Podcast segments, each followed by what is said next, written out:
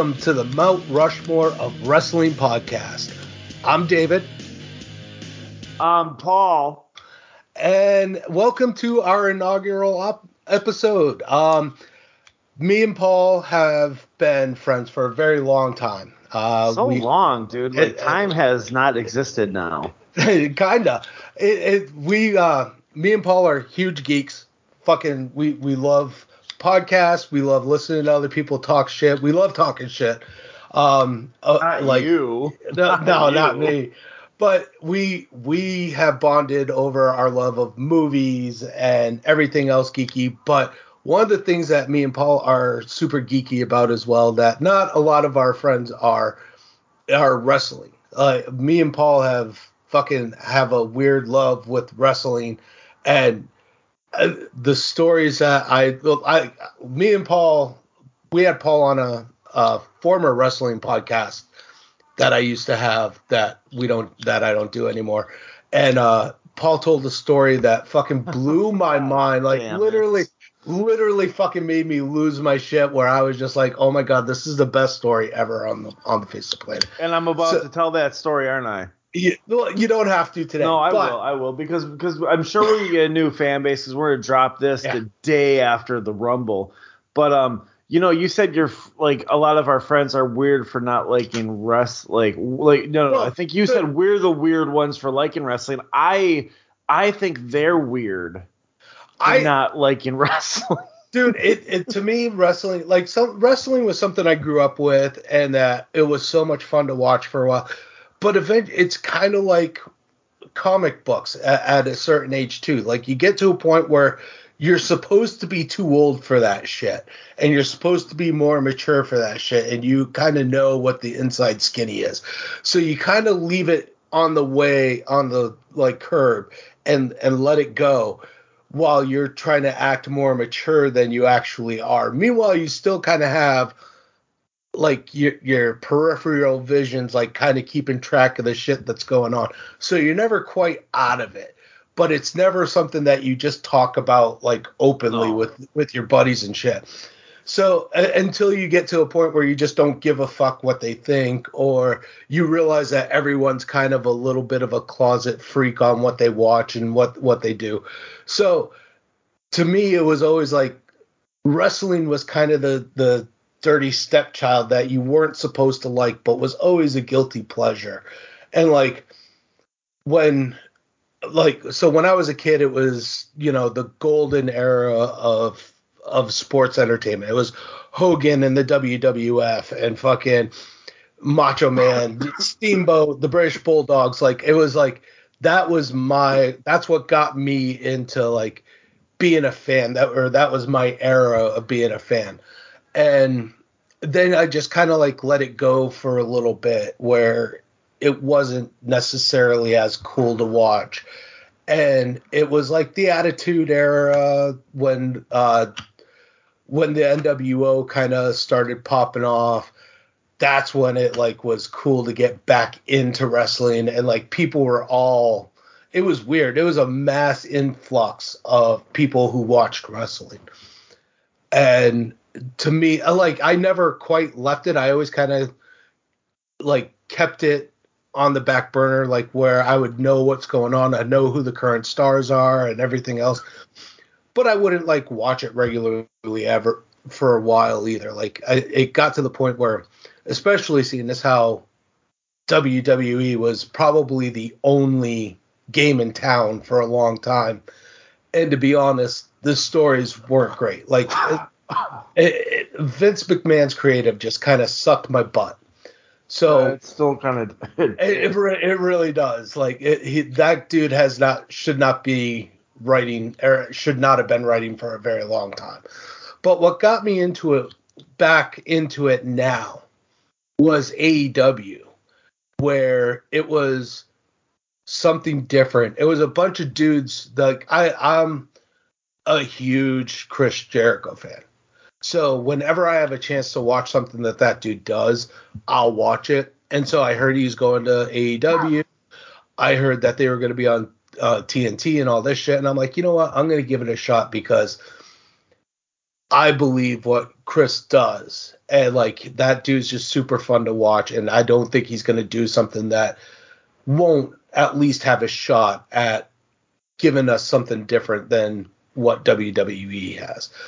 And I was not disappointed. I really love the AEW brand. I love I love like the stories that they tell, the the wrestlers that they develop, and they they flub a lot of the stories a lot. Like they there's stories where you're just like, dude, what'd you do with that, and why, you know, whatever. But I think that they're a little more self-aware, where they're not, they weren't afraid to bring up WWE or other promotions, or yeah. they, it like it kind of kept a realism to it that had been missing. Whereas like when in the NWO and Attitude era, it was probably more realistic, but it was still kayfabe a lot. Like even when the curtain call happened. Can you was, explain kayfabe really quick? For... Okay, for those who don't know, kayfabe is making people buy into your product. That you're like you don't you don't let people know that you're a a good guy in real life if you're a villain or a heel. Mm-hmm. So you you kind of play you play along to the audience to make them think that all this stuff is going on. You don't so, let them peek behind the curtain. Yeah. So what AEW does is not they they still keep up kayfabe, but at the same time acknowledge the rest of the wrestling world as a real part of the industry and don't shy away from shit and that I really found intriguing where it's like, okay, let's bring this sense of realism that we know we're a wrestling company, so we're gonna put on a wrestling show, but we can't ignore that there's New Japan, that there's WWE, that there's Ring of Honor and all this other shit. And all these people have come to us from these other places. And if we shine a light on all these other places, wrestling's going to be more popular. And to me, that was something that wrestling was missing and AEW kind of pulled me back in to want to know more about this to like because I didn't know anything about the Young Bucks. I didn't know Kenny Omega. I'd heard name like of like I know at one point Chris left WWE just so he could go to New Japan to fight Kenny Omega. So I knew he was a big deal. But I'd never seen a match. I'd never seen the Young Bucks. Like I I didn't know any of that.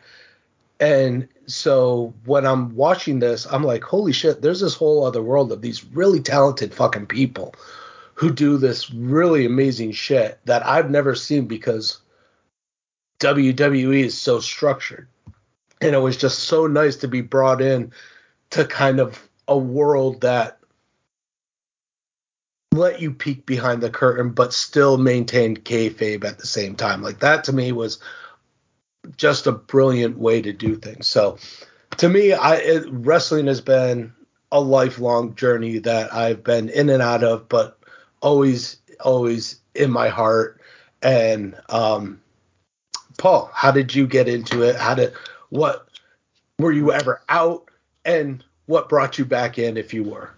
Oh yeah. Um, so man, my first experience to pro wrestling is like I, I, I grew up in like I grew up. I never left Milwaukee, Wisconsin, but all of my family is from Minnesota. And this one summer in 91 no it was 92 because it was wcw saturday night um yeah i remember yep. those yeah um uh my grandparents had a motor home you know, they like a Winnebago, and we borrowed it one like a couple weeks to go to Niagara Falls, and then we dropped it back off in Minnesota, and then I stayed with my grandma and grandpa and my like my cousins were right around there. I stayed there for a whole month. And it was awesome. And um I stayed with my grandma and grandpa, I played with my cousins, but like dude, I had I, I called her nanny. She was my great grandmother, and at the time, I think she was, God, she was 101 when she died in 2001. So in 91, what does that make her 90? Yeah. Yeah, so. so. like in '90, dude, I like my grandma. I don't know if she was sick of me, but she's like, "You're gonna spend the day with your nanny." I'm like, "Fuck this, dude." David, my nanny, first time I ever got in a taxi cab. Boom, with her. We went thrifting. We went to the fucking racetrack, the horse racetrack. She taught me how to bet, dude. Like she's fucking smoking cigarettes. She's swearing at horses and like oh. and like I'm such a piece of shit, right? Like as a kid, I'm like, I don't want to be with you. But then I'm like, oh my god, this is the coolest thing of all time. She's making like like like like at the time I remember like her telling the ticket taker, she's like, I bet you're jealous of that horse. And I'm like, why would he be jealous of a horse? I'm like, oh, you're making fun of his dick size. Like you are a rebel. She had like I remember like she had this brown juice in a bottle that was in a paper bag and she was sipping it at the racetrack. And then like so like I don't want to leave. I beg her. I'm like, can I spend the night with you? She's like, yeah, you have to sleep on the couch because I'm old. Fuck you. I'm sleeping on my bed. If you don't like it, sleep on the floor. I'm like, okay. And like I'm I'm going through channels and she's like, it's six o'clock. She's like, go to TNT or no no TBS. Yeah. She's like, go to TBS. I'm like, okay. She's like, I have to watch my stories. David, she said stories. That's and fantastic. Fucking seven year old Paul is introduced to Ric Flair. Oh, wow. And my grandma is just telling me how this guy, Ricky Steamboat, has no business even tying his boots compared to a guy like Ric Flair. Wow. And wow. she is giving me all of the inside scoop like it's like I mean you know Pete like I mean she's from Minnesota so she's like a Vikings fan. She knew more about the WCW roster than she did you know like the Minnesota Vikings like so I spent the night there and I watched it a couple times but we didn't have cable and it was one of the best days like seeing my great grandma get drunk and yelling at people and fucking taking a taxi cab and then I watched wrestling and then I come back home and I never really got back into it. And then I get into shit. My 98 would have been my eighth grade year where all of a sudden we finally get cable. And I'm like, I'm going through, and all of a sudden I just see this bald headed dude flipping off his boss. and fucking like just beating the shit out of him. I see these guys coming out and like telling people to suck their dicks. I'm like, what the fuck? And then I turn the channel and I see these women that may be the hottest women on the world coming out like they're cheerleaders for a wrestling show. And I'm like, the fuck is happening? Where have I been my entire life? like, this is the coolest thing. So, like, the attitude, like, not even the Attitude Era, the Monday Night Wars got me back into mm-hmm. wrestling, where I was just like I had to tune in, like, like at one point I would record Raw, and I would watch all of Nitro through. Mm-hmm. And then it flipped, right? Like I have to see what's going on fucking Raw. Yeah. Like Nitro can wait. Well, that's that was the other thing. Nitro like aired right after it got done airing for live. So not only would you like finish Nitro, but you could watch Nitro all over again. So even if you like what you could really do is sit there and watch Raw and then flip over to TNT and watch Nitro. But like it was really weird for a long time because people would do that. They would watch Nitro because Nitro was live. Yeah. And they'd well, fucking record Raw.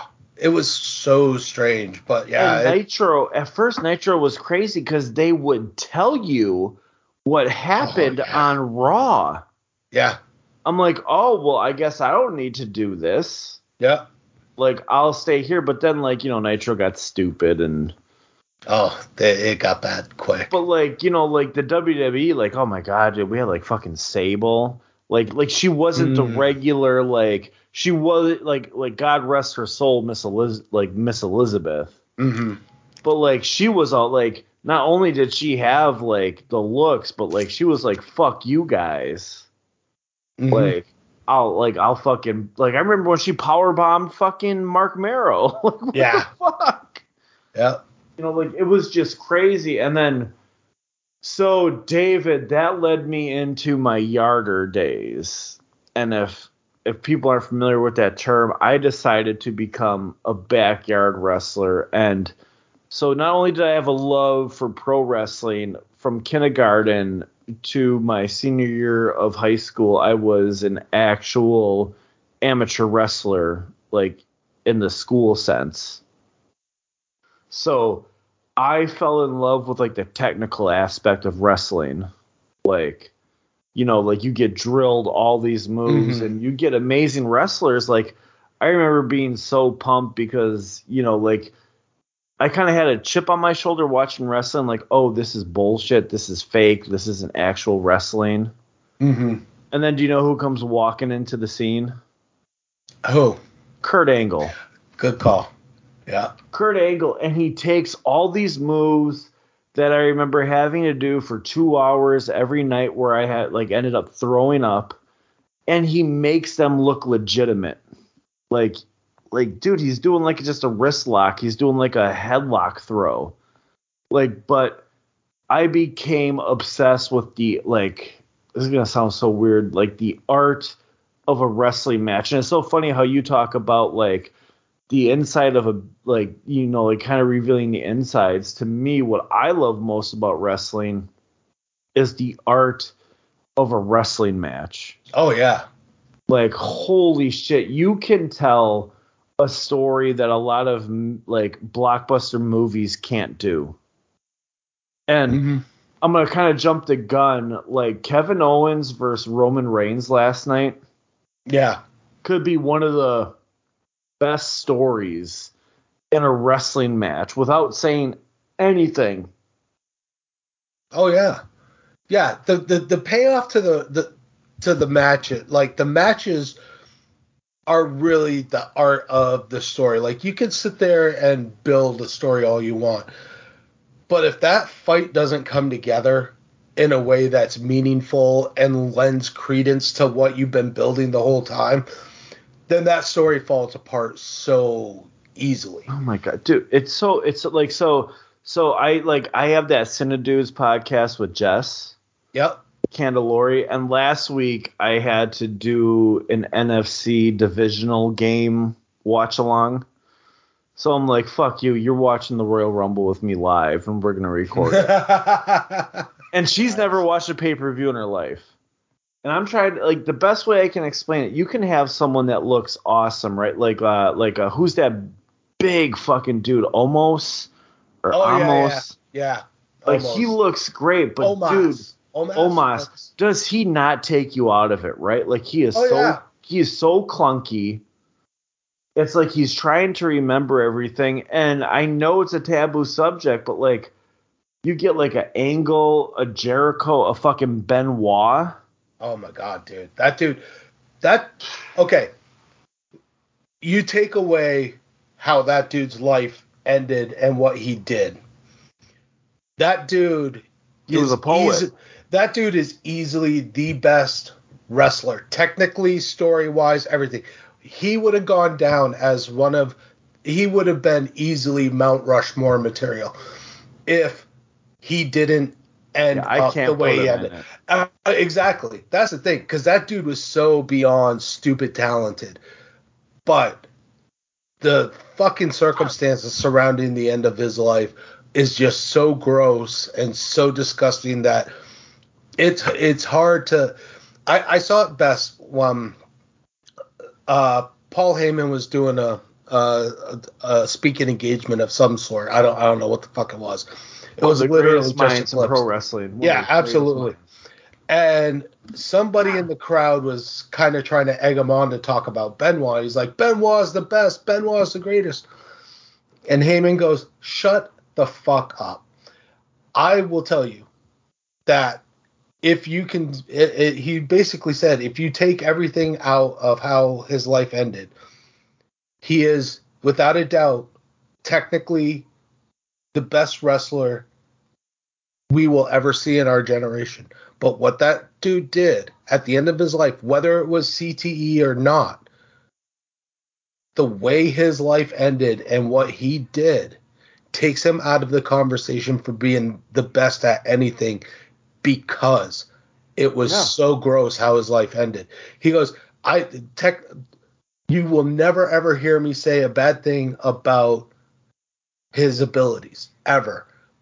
But as a human being, that dude was fucking scum. And I, I couldn't agree more because Benoit was my favorite. Like it, it when he died, when when that aired, the the day that they announced that he died and they did the tribute, I was crushed like never before.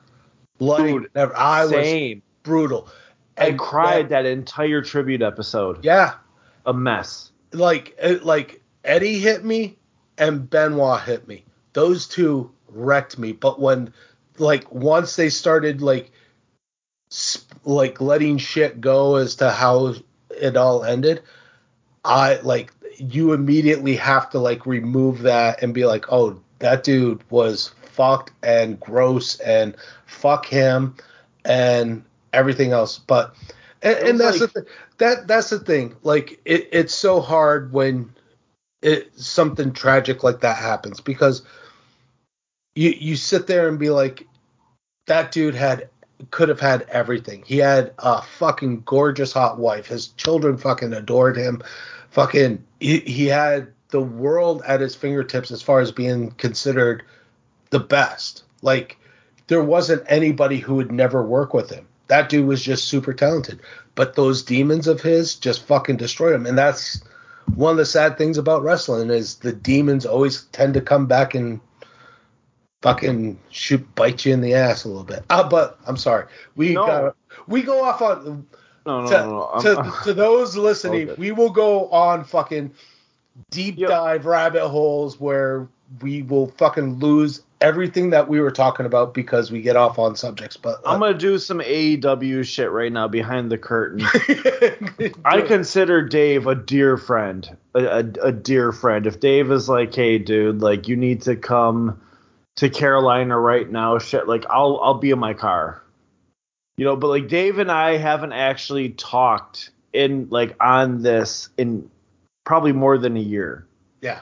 and it's like riding a bike. So like, if you guys are a little annoyed that like I'm just fucking having a fun time talking to my buddy, Well, I mean- and, and that's the thing. That's that's why I wanted to do this podcast because I I don't like I don't have a lot of people who watch wrestling but who enjoy talking about it and can like wax on poetically for a little while about shit and and go off on rabbit holes because it's shit like that. Like if you haven't seen Chris Benoit,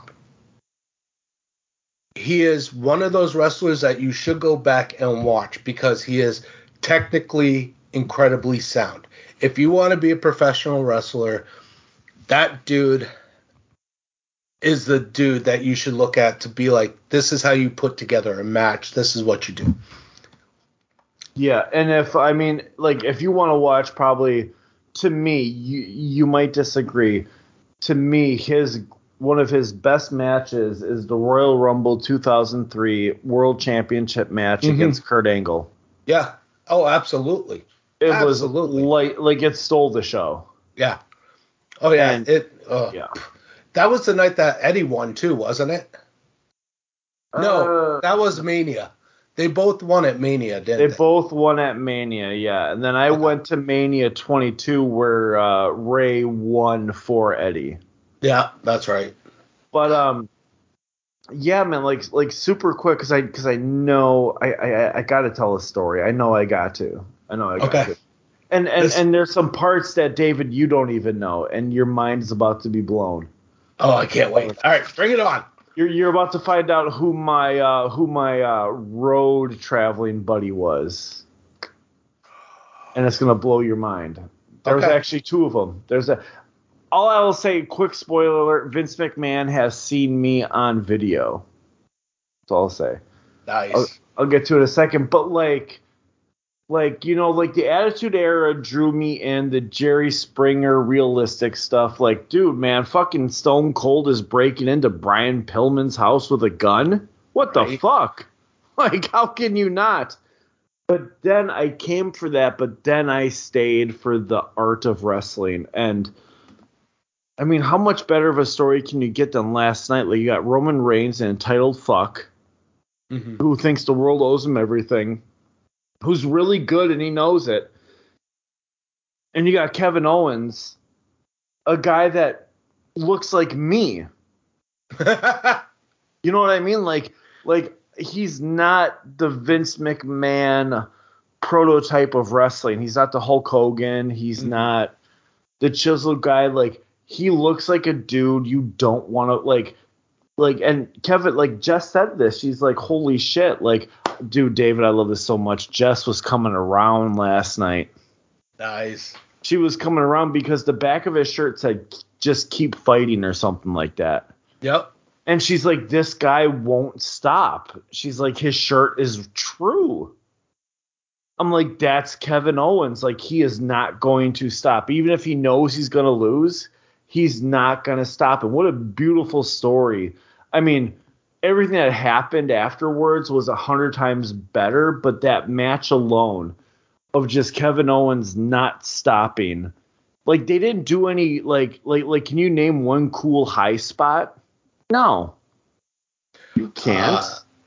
Uh, I mean, actually, maybe like his head his going pro- into the stairs. dude, that yeah, that fucking spot was brutal. We'll get to it, but yeah, that was I, I would say that's a high spot only because that was not a fucking easy bump. There there is no fucking way that that did not hurt every bit of his body. No, but they kept it simple. Like Mhm. like they they kept it simple. Like you knew Kevin Owens wasn't gonna back down, and you knew Roman Reigns was gonna dominate. Yeah. Like, and it worked. You knew the ending. You knew there was no chance in hell Kevin Owens wasn't gonna stop. You knew he wasn't gonna win, but you also knew he wasn't gonna go down without a fight. And that's what drew me in because then like you know, going back to Chris Benoit, we get that amazing Raw where like the Radicalz are sitting ringside, Mm, and you're like, what the fuck is happening? And the quality of matches from there on out, fucking, fucking just exploded. Like I was there. August 9th, my birthday, 1999. I was there when The Rock in Milwaukee, oh, The Rock in Milwaukee was cutting a promo and like what David for months we were getting this thing that would just cut in before a commercial of like the countdown to the like the Oh, countdown to the millennium. yes. Oh, it was fucking fantastic too, because no one knew what it was. No one knew what it was. I'm in Milwaukee.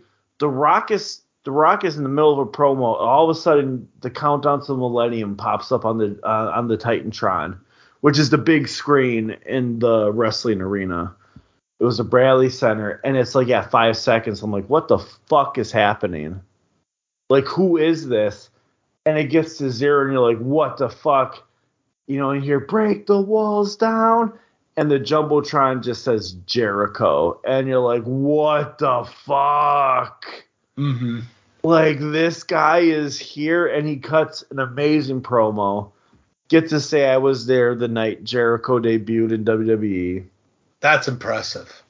but uh like I just became obsessed with the way Jericho told a story in a ring, Benoit, you know, uh, like Eddie Guerrero, fuck Perry Saturn. He's Yeah, no, Perry Sat Perry Saturn was a good worker. Like that's basically Yeah. what he was there for. He was mid card at best ever, but like he was solid technically. You you could have a good match with him. He was just but he was never going to be the guy. Like Eddie should have always been the guy. Benoit should have been the guy.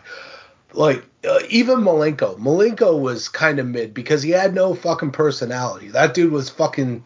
But he told a story But in the he, ring. yeah, that dude could tell a story in a ring and fucking fight his ass off, which is why he's super technical. Like you need those guys to be able to tell stories.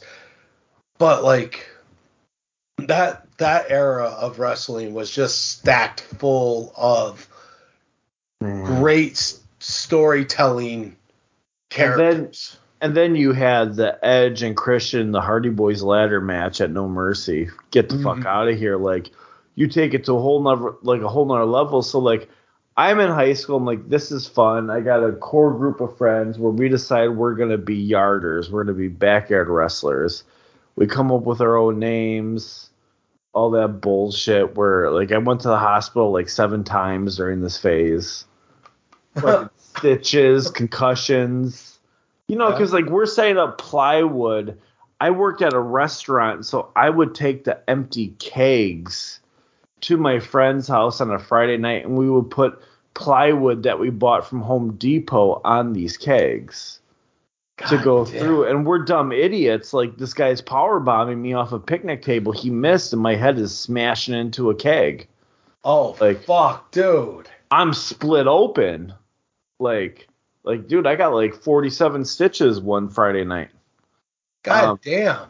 Yeah, but then like, you know, so like I'm kind of like, you know, like senior year is coming. I'm at a restaurant. I think I'm gonna be, you know, like I think the the Irish kid in me is like, oh, I'm gonna rise the ranks in this Greek restaurant and be a fucking owner. No, no. So I take a year off of college, and I decide there is there's an indie promotion in Milwaukee called Brew City Wrestling.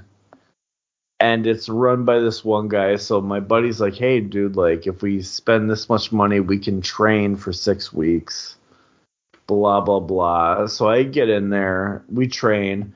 And David, at the time, I'm, God, in high school, my senior year of high school on the wrestling team, I wrestled at 112 pounds. Damn, dude. Yeah. You was tiny. I was tiny. I'm not tiny anymore. No, I mean, none of us are height-wise, I am. anymore. Height wise, I am, but but but, but like width wise, I'm pretty big. um, so like I'm doing the training, I'm having a fun time, and you know, like I'm the newer guy, so I have to come in and build the ring and all that shit. And then they're like, hey man, like let's toss you in a couple battle royals, like we'll teach you how to. You know, someone's gonna clothesline you. We'll teach you how to go to the top rope. Dude, training to be and I was telling Jess this. She's like, "This is all fake." I'm like, "Okay." I love you so much, Jess. You're very attractive. I'm not gonna fight with you, but can we call it scripted? And I had to explain this whole thing. Like, yes, on a wrestling show, the booker, the guy that runs the promotion, that comes up with the card. The card is the matches of the night. He runs the storylines. He'll take you into a room, which is funny because all of my pro wrestling matches happened at a bowling alley. So they took us into like the fucking kitchen to tell us this shit. The booker says, This is how I want it to end. You guys figure out the rest. You know Oh Jesus. so that part like yes it is scripted you know what's going to happen there is someone who is determined the winner but all this stuff that happens inside of the ring that's not fake like when you're putting a wrestling ring together you you, you sit there it like like it's kind of like an erector set you take pure steel and you set up the base and then you lay a shit ton of like hardwood wood beams across it. Then you lay like the surgical fucking like shit you lay out on a bed. You do that five times. And then you lay like a gym mat over it and then a canvas. So like yeah, there's some cushion, but you're hitting fucking beam planks. Yeah. Like you're hitting wooden planks. All that shit fucking hurts. Like, dude, do you know, David, do you know what part hurt the most of training to be a pro wrestler? I would say probably building the ring. Running the ropes. Oh yeah, no, I heard that. I've heard that that that fucking when you when you're first doing it that that is that's where you're either gonna make it or you're gonna be done because that shit is painful as It fuck. is, dude, because like like like it's funny. You have to teach yourself how to run again because like when you run, you're trying to do as many steps possible, right? right. if you do that in the ring, you are going to gas yourself out. So you have to teach yourself how to run where you're taking giant steps. Like so the next time you watch a wrestling match, watch how big their steps are. Like like I think Kevin Owens last night um when he was tossed into the ropes, I think he did two full steps each time. Yeah. Me generally I was doing like 20. So you have to learn how to take giant strides and then you hit that rope. Those ropes have a little bit of spring, but not a lot. You hit that rope, you feel like someone is punching you in the armpit. Oof. You hit that thing and it does spring you off. Man, we had to do that at the beginning of every training. We had to run the ring 40 times on each side. So what is that? Um 160 times? Damn. Dude, my armpit was bleeding and my entire side was black and blue. Like there's not a lot of give. Right. Like you hit that like because you're going full force against it. You're just you know, and then of course you get the initiation where they bring the entire roster out. Someone comes, they put you in the corner post, and they they take your arms like they're standing outside like they're a tag team guy, right? Yeah. And they take your arms. You're in the ring. They take your arms and they they they they take your wrist from behind so you can't move your arms. And the entire roster comes and they chop you. Fuck that. You can't fake a chop. wow. You can't Oh. fake a chop. I broke three ribs. Oh fuck, dude. My chest was bruised for four months. Again, Yeah. I I like so I'm doing all this like I like I'm kind of a fun guy. Like I have jokes. So like the boys in the back are starting to love me. So you know they're like whatever. So like I'm kind of paying my dues. I get to go in a match, whatever. My first match again, David. I'm 112 pounds. I'm so excited, dude. My fucking my girlfriend's there. This girl like I also really want to fuck from the the place I work is there. Um, I come out, I'm excited. I'm like in biker shorts. I have like a mask on. The crowd just boos the fuck out of me. I get in the ring. I look. The crowd is chanting, "You need steroids. You need steroids." oh man. So I'm fucking defeated, and this like shisty promoter is like, "Well, I still want your money." You know, because I'm like, I can't do this. Like, I don't look realistic enough. Like, this is bullshit. Like, there has to be some type of reality to this. Right. Like, a guy that looks like me will never win. And I'm just sitting there making jokes, being self deprecating. He's like, you know what we need to do? We need to make you a manager. He's like, we need to get your mouth to do the work for you. I'm like, yeah, yeah. He's like, I got this great idea. I'm like, yeah, yeah, yeah. He's like, I got these two. I'm not trying to be insensitive. He's like, I got these two giant fucking behemoth black men that just they they just looked like they could beat the fuck out of you, go and have their way with your wife, and you can't say anything about it. I'm like, yeah, okay. And he's like, but they talk for shit. He's like, you put them on the microphone, they stumble. He's like, my pitch is you're gonna be like Eminem from Eight Mile. You think you're black. You manage these guys. You're gonna fucking. He's like, I want you to make the crowd hate you and the fucking tag team. I'm like, okay. Like, this sounds scary. He's like, don't worry. Like, all the boys will have your back. You know, like, we'll make sure you get to your car. I'm like, wait a minute. This is an actual thing? Like, he's like, oh, yeah, these fans are to want to fucking hit you. He's like, we're in Milwaukee. He's like, we have racist people that come to these shows. Like, they're to hate that a white guy is managing a black team. I'm like, oh, yeah, cool. Sign me up. And he's like, he's like, I need you to be full blown. He's like the the you that comes out afterwards when we go to the bowling like like the bowling alley had a bar. He's like after every show, he's like you're telling these really funny jokes. He's like I need you to amp that up. I'm like okay. And he's like I need you to think of a name. He's like you need to be like that piece of shit white guy that thinks he's black. And like I David, you know the payoff of this story. Like Yes, you do. absolutely. So I'm sitting there, I'm thinking on a weekend, I'm like, God damn, dude, a white guy that wants to be black. I'm like, okay, that's a cracker.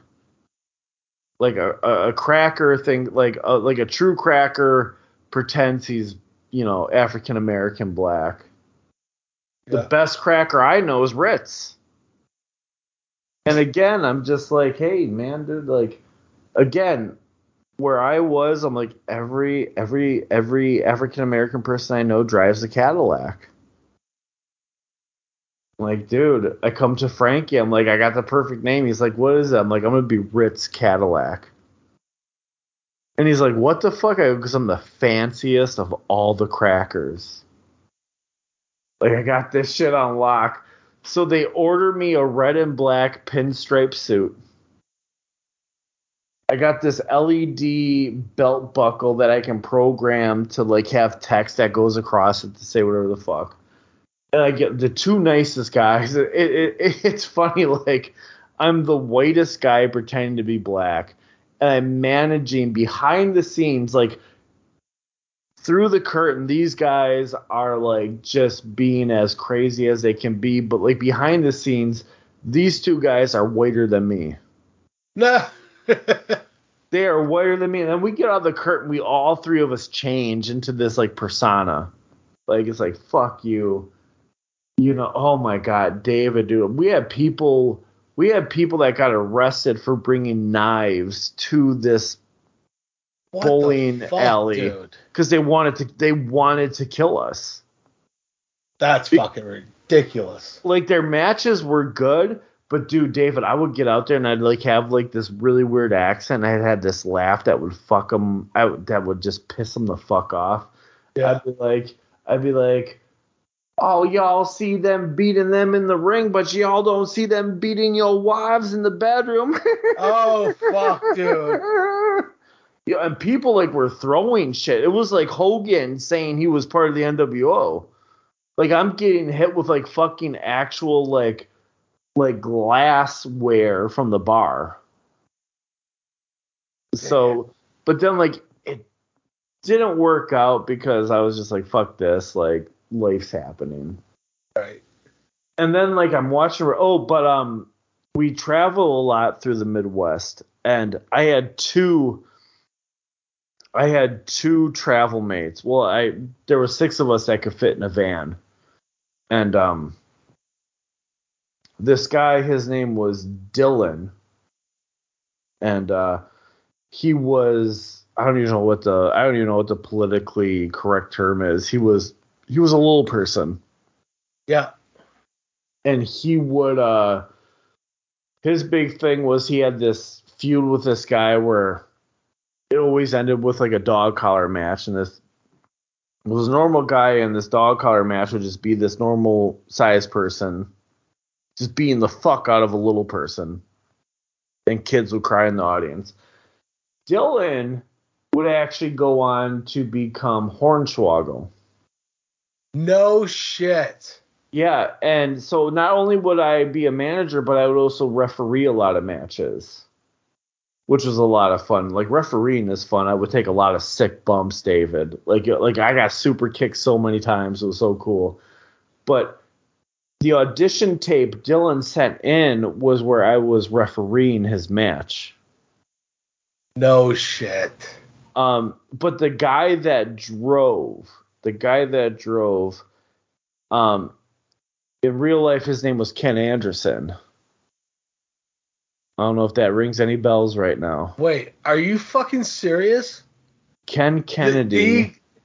The, the Ken Anderson. Ken Anderson, Mr. Kennedy, What became one of my best friends in 2005. Get the 2005. fuck out of here. Mm-hmm.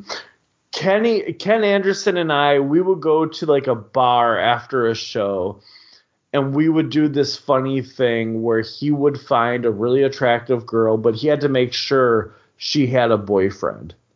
So he would go and hit on her, and then I would come and hit on her boyfriend as a gay man.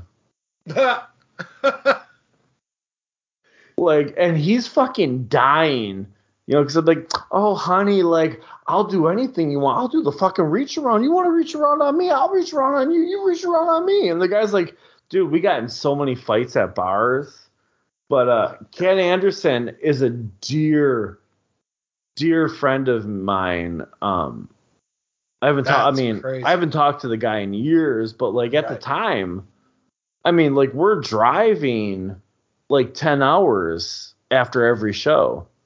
So like we're getting to know each other. So like Ken Anderson or Mr. Kennedy and I became super close, and Hornswoggle and the Brew City Bruiser. I don't know. I think he might have been on AEW. He was our head trainer. Oh shit. Yeah, but like so that that's kind of my thing. And then I really fell out of it, but I always read the dirt sheets, which is kind of like the inside scoop yeah. online. But David, do you know what has brought me in this past year? I'm gonna say the bloodline story. Mr. Line. Sami Zayn. Yeah because yeah. it is a mix of like the best of wrestling and the best of like acting. Oh yeah, absolutely. He there's something special about Z- Sami. He is not afraid to be completely ridiculous and goofy, but yet brings an air of sincerity to everything he does. Like you can sit there and crack on him for having the jackass match, but for someone who's as talented as Sami is, to be able to pull off that match is a testament to how good of an a storyteller he is because you can go so seriously wrong with a gimmick match like that. And he pulled it off.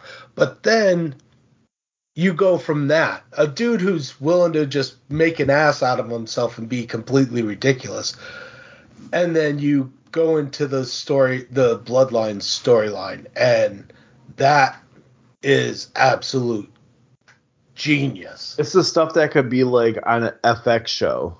Yeah, you know what yeah, I mean? I, it really is. Like that dude is that dude is so remarkably talented. So you know what? Fuck it. We're gonna get into the Rumble now. Um, me and Paul have watched the Rumble. I've seen almost all of it. I actually haven't seen the very end of the men's Rumble match, but I saw everything else. So. Uh, hey, do you mind if I take a quick like three seconds? I have to grab something super quick. Yeah, absolutely. I'm so go sorry. Ahead. I'm so sorry. No, I'm so sorry. Go ahead. Sorry about that. I need my phone. Oh. No worries, no worries at all. Um, all right, so uh, the Rumble was last night. Um, I was actually out at a movie when it was on, or we would have actually probably done a live stream doing uh, a kind of play-by-play. Um, that being said, I'm kind of glad we didn't. Um, it was not the strongest of Royal Rumbles up until the last two matches. Uh, so that being said, the I, I would say the men's rumble was as predictable as you could possibly get. I, I think everyone knew going into it that Cody was gonna win. He you knew he was coming back. You know he's set up to go to WrestleMania. You know that like this is kind of the way he was had it positioned for himself to make this big comeback and everything. So him winning wasn't a big surprise. I think the thing that that has bothered me about this match is the lack of NXT players that came in, especially compared to the women's run. Yes. Um, I, I think like you didn't need to have Booker in there. You you could have not done Ricochet. Although I will say the highlight of the night for fucking high spots was that Ricochet Logan Paul fucking off the sides, like come to like fucking splash in the middle. That was fucking amazing. But outside of that, like Ricochet really didn't need to be in there. There there were a lot of people you could have taken out and given a spotlight to instead, like the women's match did. That being said, like I, I like we talked a little bit before the Rumble was going, and you said who do you think's going to win it? And I was like, there's no way Cody doesn't win it. The only logical way that Cody doesn't win it is if Sami goes in Yeah. and wins it. But if Sami goes in and doesn't win the Rumble, that fucking arena was gonna lose its fucking mind. It's Batista winning the Rumble all over again instead of Daniel Bryan. Yeah, exactly. It, it literally that it, that entire arena would have turned on this whole episode on, on this whole pay per view or premium live event. Um, if Sami entered the Rumble and didn't win, it, it would have fucking been chaos. And I gotta say, before we go any further, from the fucking entrance to the ring, could they have made the fucking walkway How weird was that? longer? It was like like even when they did WrestleMania 3 in the Silverdome and they had a fucking vehicle bring out the wrestlers cuz the fucking entrance ramp was so long. That's what it was like this time like the the funniest entrance I would say was probably Nikki Cross's entrance. The Dude, way she was on coke. Oh my god, dude, she flew she ran so fast down that aisle. Like it was out of control. But like the the look on her face, she sold it perfectly. But you know she was fucking gassed was out by the time dude. she, She hit the done. ring. It was it was easily a fucking hundred yard sprint. Well, and it's like and it's like Shotzi Blackheart has an actual tank that she can drive. Right. And Oh, she yeah. stops right after the entrance and gets out and runs. Like what the Like- use that- that shit. You literally had 90 seconds in between. Like it felt like they were calling them a lot faster than 90 seconds because it took people fucking a good 45 seconds to get from the entrance to the ring. It was so, it was so crazy. But that being said, the men's rumble, like you got Edge coming back, which was okay, great. You're you you're Yeah. kind of progressing the story with with uh, Judgment Day and everything else. But honestly, I I've never been a Rumble fan because it's really hard to get to keep track of what's going on unless there's not a ton of participants in it. Once you get a bunch of massive bodies in that ring, it's just kind of a clusterfuck of bumbling around and hitting random people and looks kind of stupid for a good long bit of the match until shit starts clearing out and they can actually tell a story. So to me, the rumbles are never that great, but this the men's rumble was just kind of fucking lackluster. Like I I saw you post, you were just like, meh. That that men's rumble match was mid, and it Cody needed to win it, but other than that, like there was nothing that really like stood out to me other than the fact that Gunther laid into fucking Cody's pecs like he like dude, I thought he was injured fucking- again. I know. Like, honestly, that dude just came back from fucking surgery to his uh, to torn pec off off the fucking bone. That dude had to have his entire pec reattached to his body, and fucking Gunther ripped into it like it, it was nothing. Like he just chop after chop. I'm like, I think he was trying to tear the pec off. David, I, I I do not mean to interrupt you, and I know this is a wrestling podcast, but I also, from listening all the time to Vintage Geeks, which you're a part of, Yes, I am. this is some breaking sad news because you guys just covered The Last of Us, and I think you said you watched Fringe. I didn't watch Fringe. Um, Okay, well. The actress that played Tess in The Last of Us, that was the lead character in Fringe, has passed away. Holy shit. She was 45 years old. The zombie outbreak actually got her? Yeah, dude, she's a f- dude. What happened? Did they say anything, or is it just that? It's just kind of like, hey, like she Generic. just passed away. Yeah. That's fucked. Holy shit. Holy shit. Oh, I, I did not mean to interrupt you. No, it's all right. Breaking news. Um, but no, I, I honestly, to me, the fucking men's rumble was mid at best. I, it was like you knew Cody was gonna win. It, it would. You really can't see anybody else in that rumble winning it to tell a story. Like you really can't. I I, I don't know who else I would have picked out of that entire crew that was in the rumble to, Well, to win it. So, when you put it like that, yeah. but yeah. yeah, it, to me it was like again, it was a rumble. It was okay. Cody needed to win. They won, but it wasn't like one of the best rumble matches I've ever seen where I was like, "Oh my god, this is this is great." I'm gonna put you on the spot. Favorite men's rumble. Holy shit. Um Mine is the 2001 where Stone Cold won it to go to WrestleMania 17 to face The Rock. Yeah, I would have to give that some some super serious thought. I think that one sticks out in my mind the most because that's where you get three the where, where you got like you were sucked into that Stone Cold storyline. So uh, And- to me, uh, I think you're probably right. That one would would stick out the most to me just because Stone Cold's the one that I always think of as far as being a Rumble winner that went on and actually did something amazing with it.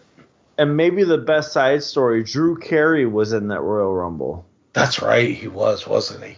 He comes out, then Kane comes out, and Drew Carey eliminates himself and runs through the crowd. I would have too. Fuck that. Kane But, like, that up, was- dude. What a great fucking like like Yeah. what a great use of a celebrity like Yeah. like that was the kayfabe shit. oh yeah. Like, yeah. Absolutely. Um. So after the men's rumble, uh, you had was it was it the pitch black match or was it the women's title match? It was Does it matter? no. It, yeah. it- no, it doesn't. But I think it was the I think it was the pitch black match, which I I it's so disappointing because fucking Bray Wyatt is so really an incredible wrestler and an incredible storyteller on the mic. But his matches suck my ass. They're not I- good. I, I and I don't get it because like the build up to this was that Bray Wyatt was going to unleash a fucking flurry of hell on LA Knight. Yeah. Um what which should have been just fucking amazing. Like really should have been amazing. Uh, And I don't know how you do a pitch black match, to be honest It was dumb. but doing it in all fucking neon like you're on a Disney ride so shit pops different is not the way to fucking do it. It should have been a boiler room match. Like it should not have taken place in the ring. It should have not been fucking like glow in the dark fucking scary face paint, which I will say looked dope as fuck on Bray Wyatt.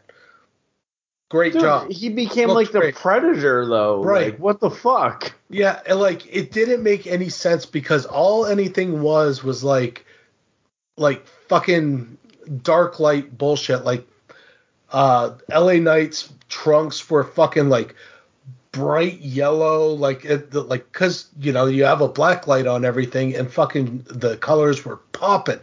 The the fucking ring ropes look cool as fuck, but then they put this like green confetti out everywhere so when you hit shit, it made no sense. Just Like, called that the Mountain Dew splooge confetti. it really was. It's it's fucking appropriate as shit too, because And David, if you're anything like me during that match, were you not looking for cum stains on both their trunks? absolutely, like Uh-huh. honestly, Uh-huh. like it, it just didn't make sense. Like it could have been a great match. It could have been a great physical match. And if you want to make fucking Bray an imposing force where shit doesn't really affect him and he's just gonna keep moving forward, fine.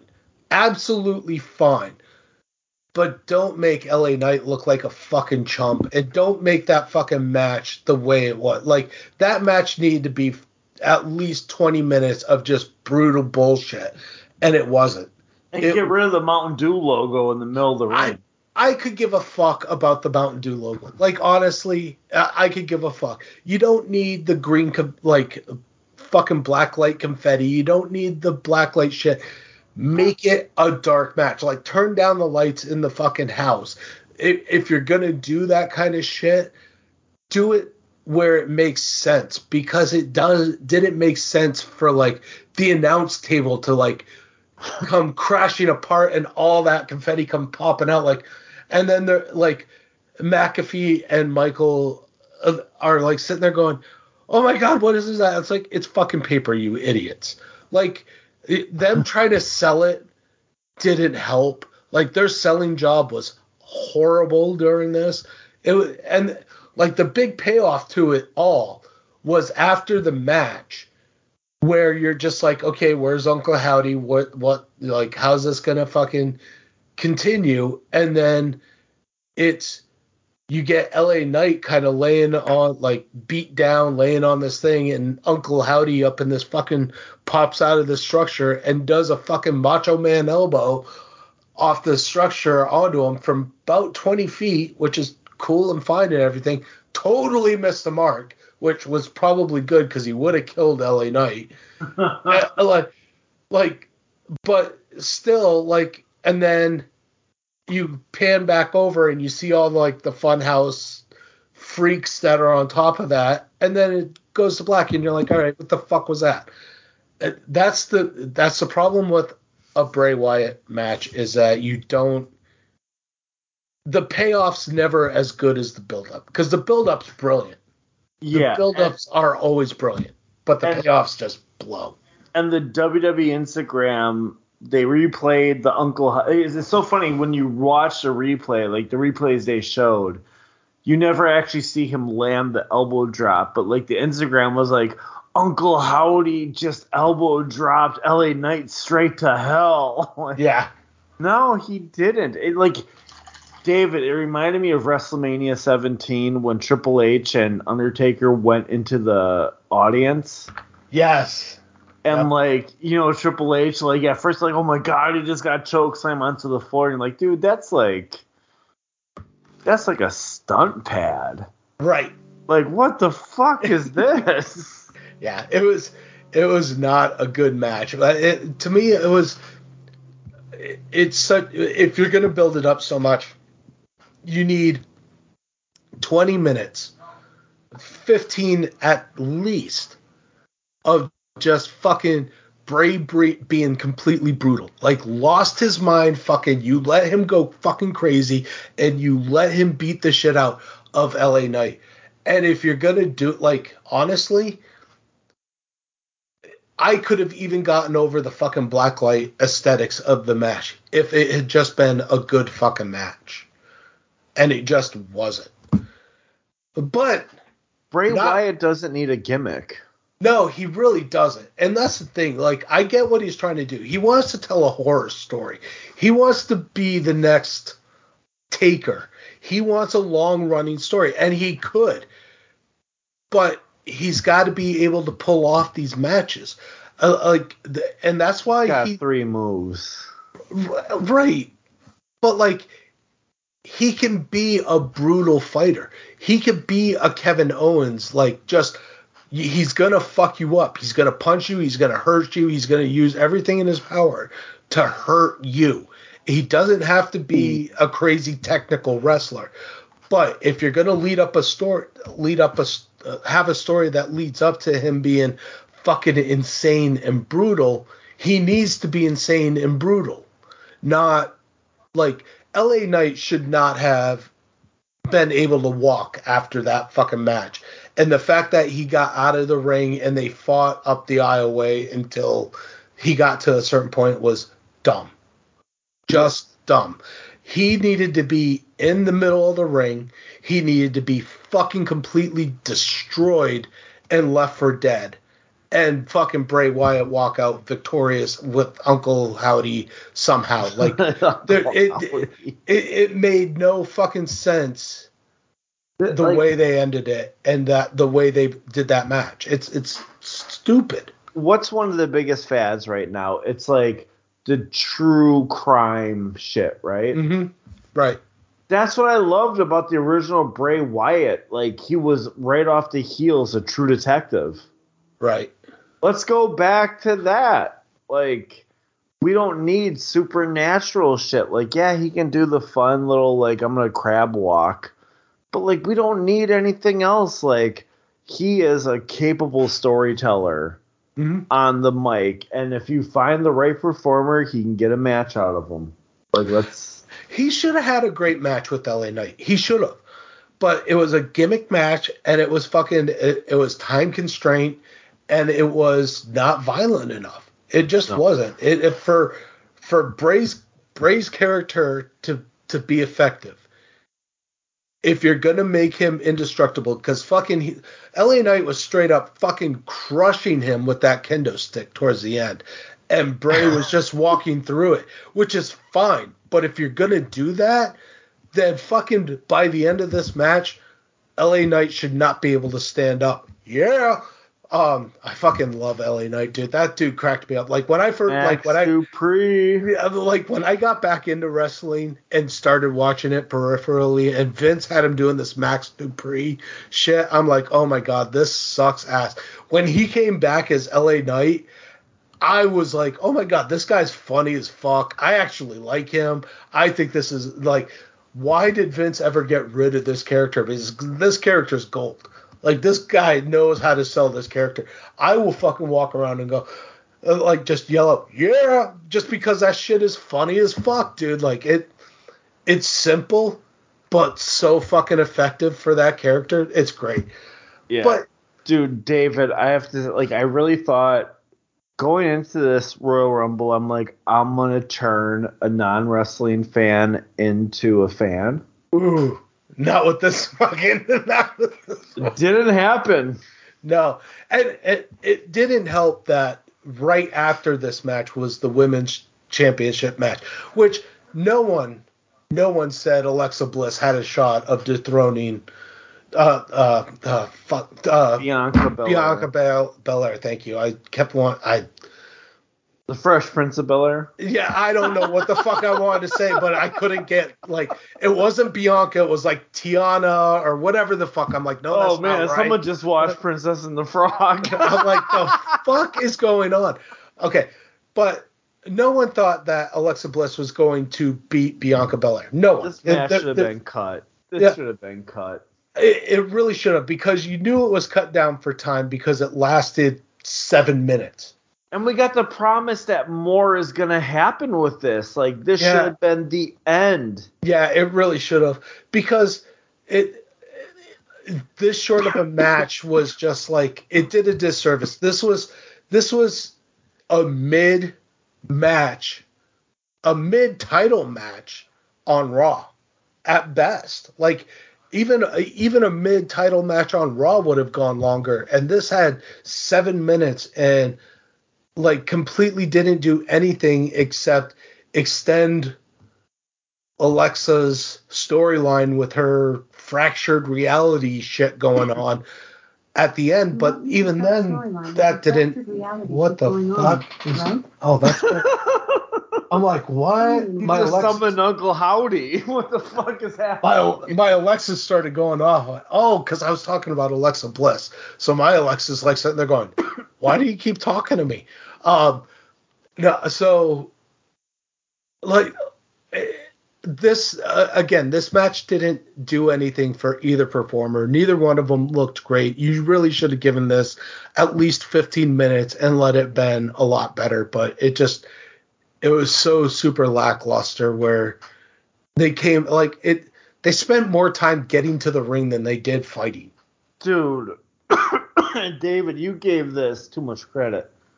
This was the main event of like a velocity. Yeah, really, it really is. Like it, it.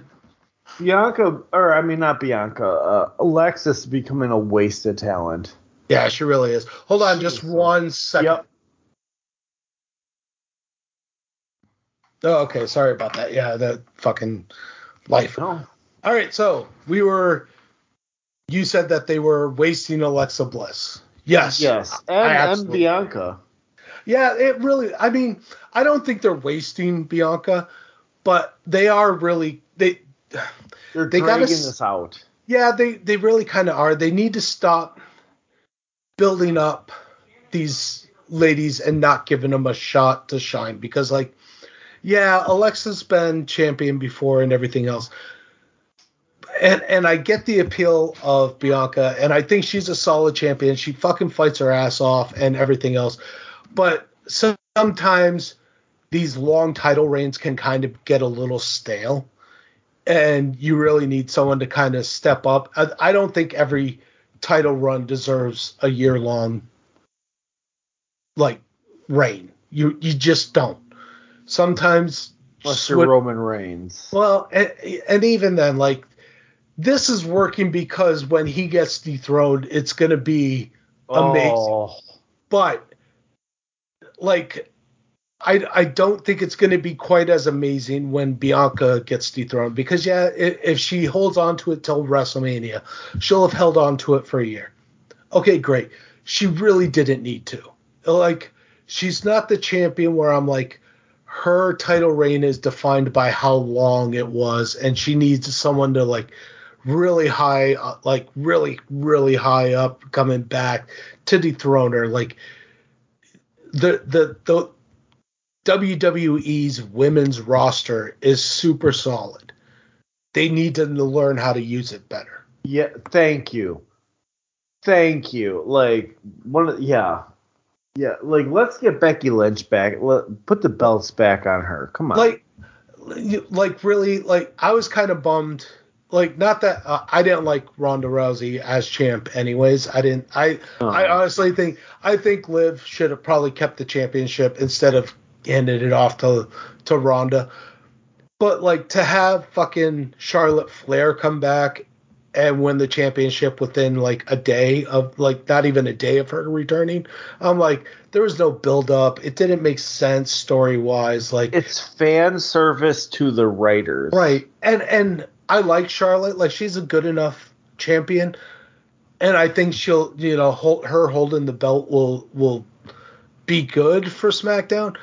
But really, it, there's enough talent that you can spread that around, um, and and really make that that women's division like a real fun division again because there is the talent. Like if the women's rumble alone showed the amount of talent that that women's division has that they are not Utilize using it. Utilize it. yeah absolutely so to me that fucking that that women's championship match was an absolute waste of time those Listen. first three matches were just uh, mid a mid rumble a horrible Bray match and a horrible championship match, women's championship match.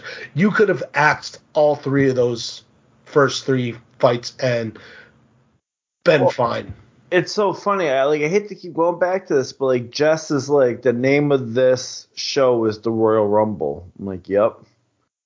She's like, why is this not? She's like, the last match is supposed to be the big one. I'm like, I get where you're coming from, and this is before it happened. Right. I'm like, but I think we're about to get a payoff for like one of the greatest storylines that has gone on for a year. So, but I I do understand where you're coming from.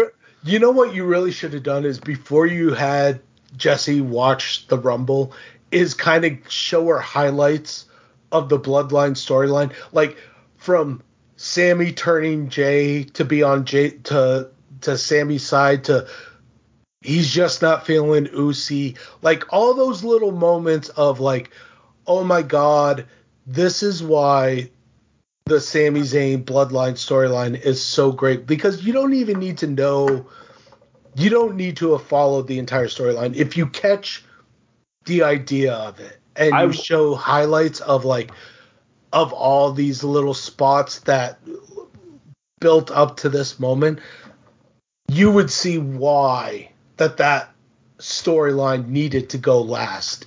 I will this. say this, David. I didn't have to show her any of that, and she understood. Yeah, it was it's Dude, it's a testament. Like and like it- the worst thing, amazing. I had to rewatch. Like I didn't watch the whole thing, but I rewatched the final match because we did a live recording, so I had it on mute. Yeah, I had to go back and watch like the last ten minutes to hear the crowd reacting oh, because I that- didn't I didn't hear that the first time. It was all on mute. Yeah, that's crazy. Holy fuck! Okay, sorry. All sorry. right, so we will we will move on to the women's rumble, which I personally think Rhea It was better than the men's. It Oh. was better than the men's, 100%. the, the women's rumble it was a thousand times better than the men's, but I personally wanted Rhea Ripley to win because I think not only does has she been great this year with the Judgment Day, she's been she's been the outstanding performer for the Judgment Day. Like honestly, if you go back, you just watch her kind of take over being the leader for the Judgment Day without really being the leader. The the how vocal she is at ringside, how like what an integral part of that faction that she is. She has really brought eyes and made the Judgment Day must watch yes. at the like segments on Raw.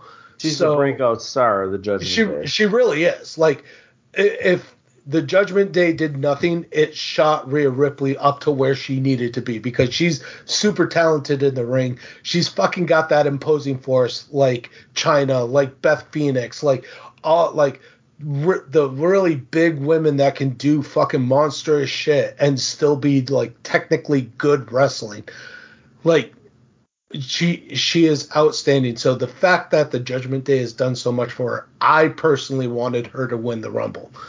she I had. was- oh, I'm I sorry. was I was skeptical as fuck when they brought her out at one.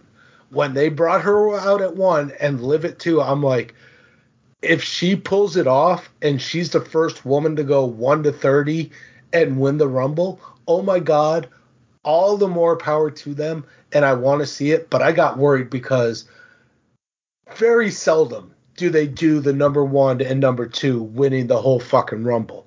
Yeah. Like hardly ever, especially for the women. So I was kind of a little iffy. But I get it. Do you know when I knew? One, It, it was shades to the 2001 Royal Rumble when Stone Cold was coming out. He got attacked by Triple oh H. yes, yeah, and he came back and won. During the men's rumble, she got speared by Beth Phoenix. yep, you're right. I'm That- like, she's call. gonna win. Yeah, no, good call. That that really is. Cuz like when I saw the women's rumble, I hadn't watched the men's rumble yet. Uh, Cuz so when I got home it was like about 10 o'clock and I was gonna start watching it.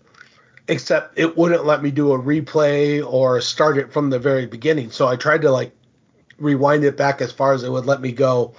And it was like it started it like midway through the men's rumble and i was like well fuck it then i'm not really going to watch it because i want to watch it from beginning to end Didn't then- miss much. no i really didn't. I didn't have to. But then i realized i'm like fuck it. I'm going to watch it.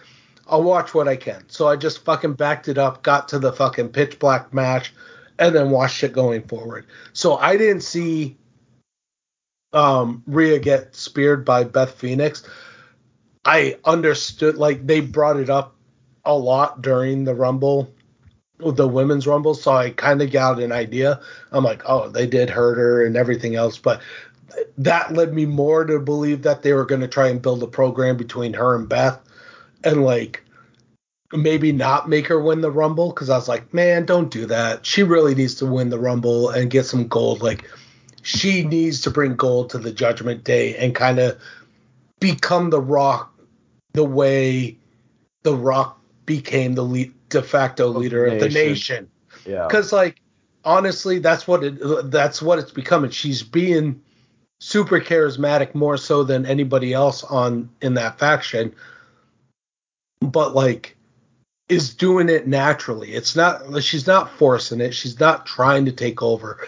It's just coming naturally, and it, it's because uh, uh, WWE's TikTok always does a great job of showing sh- showing Rhea on the outside and her reacting to when the Judgment Day is in the ring and how she's like just yelling at the ref and like so into it and it's so refreshing to see how bought into it she is. She's just she has that MJF about her. Like even though Oh yes, yes. like she she's not MJF Perfect. all the time. Like cuz like outside the ring she is very much who she is. She's herself. She's a nice person. She's super nice like she you know, you you can tell she's not the same person as Rhea Ripley. But when she is Rhea Ripley and she is in the ring and doing that shit, she is every bit she is every bit as believable as MJF is to his character all the fucking time. So she needed to win, and I'm glad she did. But that being said, that women's rumble was had great surprises like um uh, Piper Niven coming out instead of and dropping do do do drop. Fucking say that ten times fast, dude, I, dude. I really like that. But like, dude, like Piper is so underrated as a wrestler. She's How off- How often am I to say that she is weirdly very fucking sexy? she has such a pretty face. She Holy made a, shit! like if you look at just her face, like if if you this is super vain as fuck, and please don't take offense to it, because I'm not the thinnest dude ever by a long stretch. But if you like, if you took her face and you melted away like 150 pounds, she'd be supermodel hot.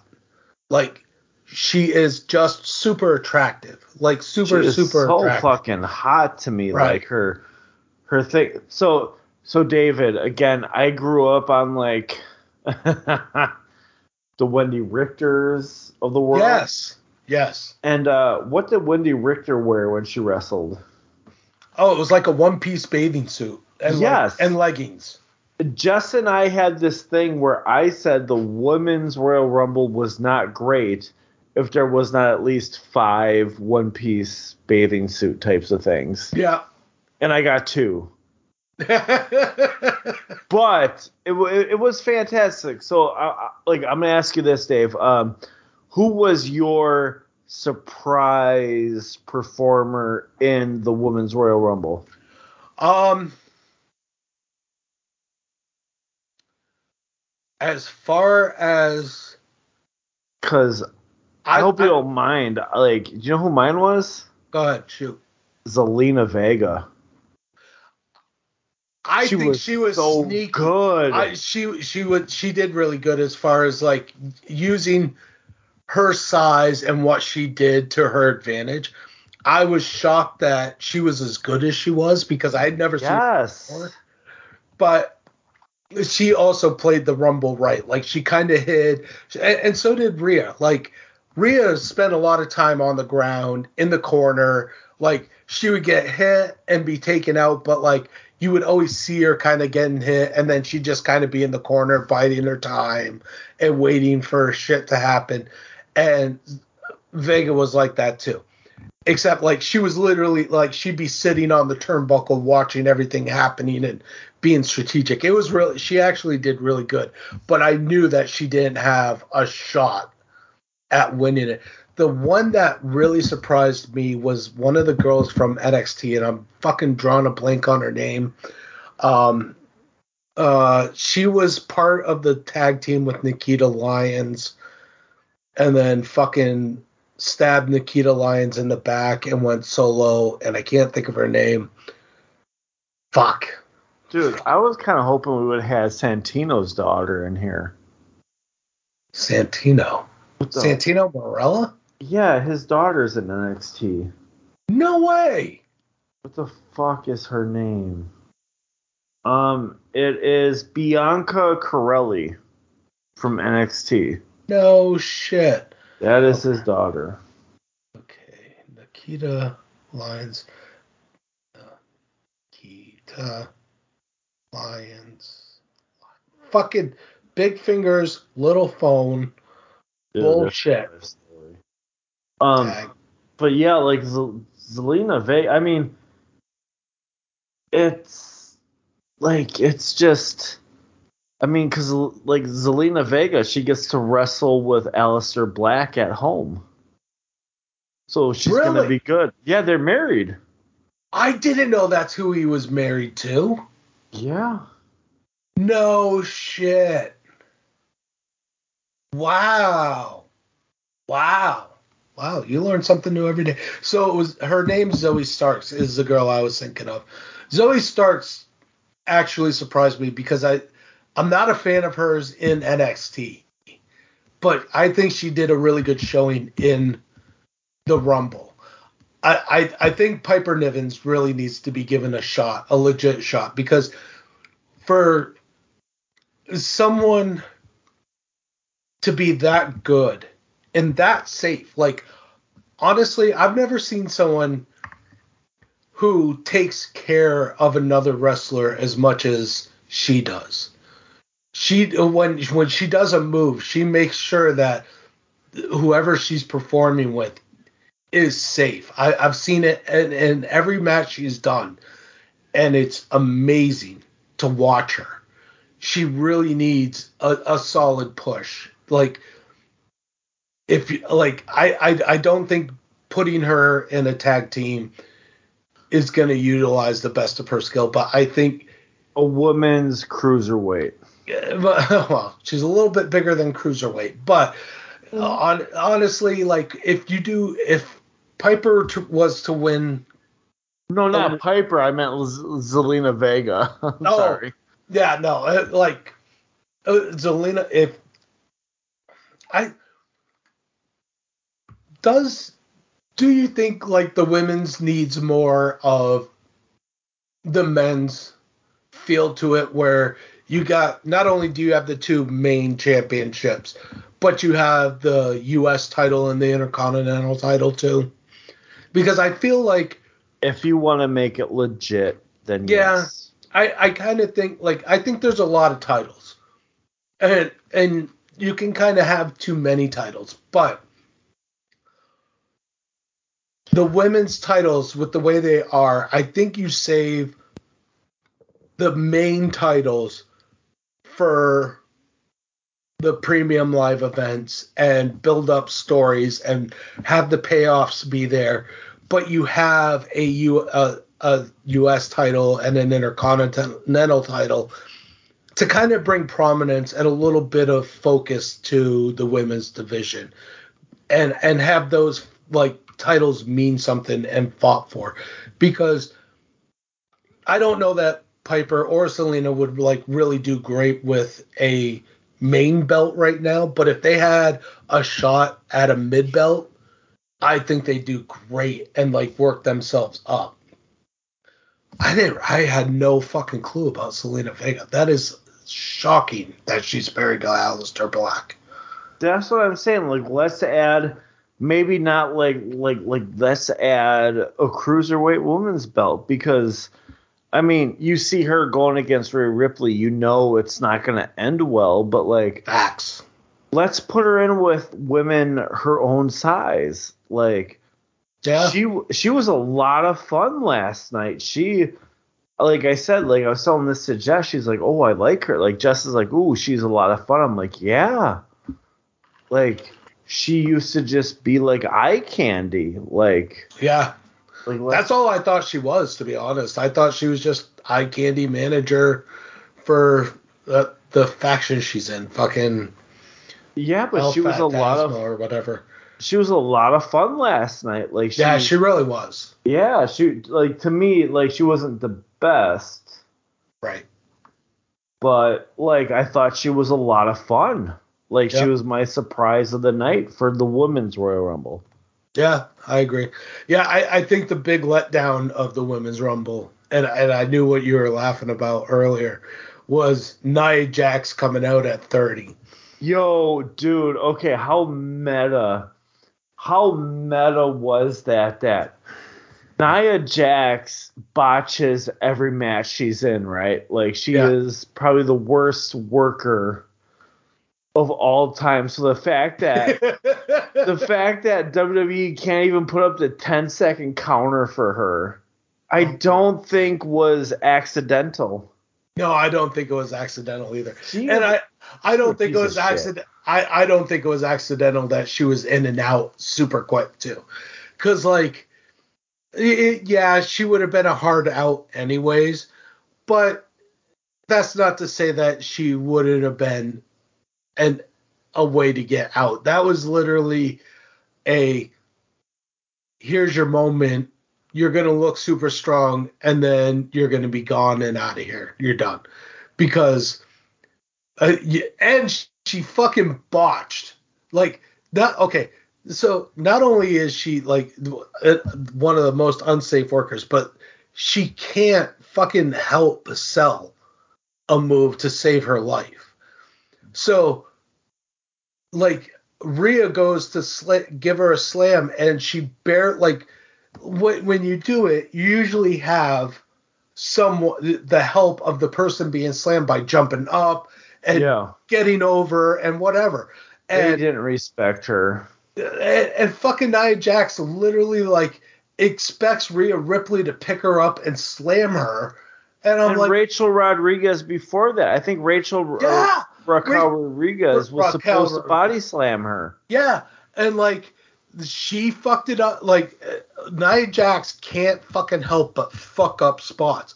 And then finally Rhea Ripley fucking pump handle slams her, which is Looked like shit, but still was got- good. yeah, got the point across to the point where you're like, okay.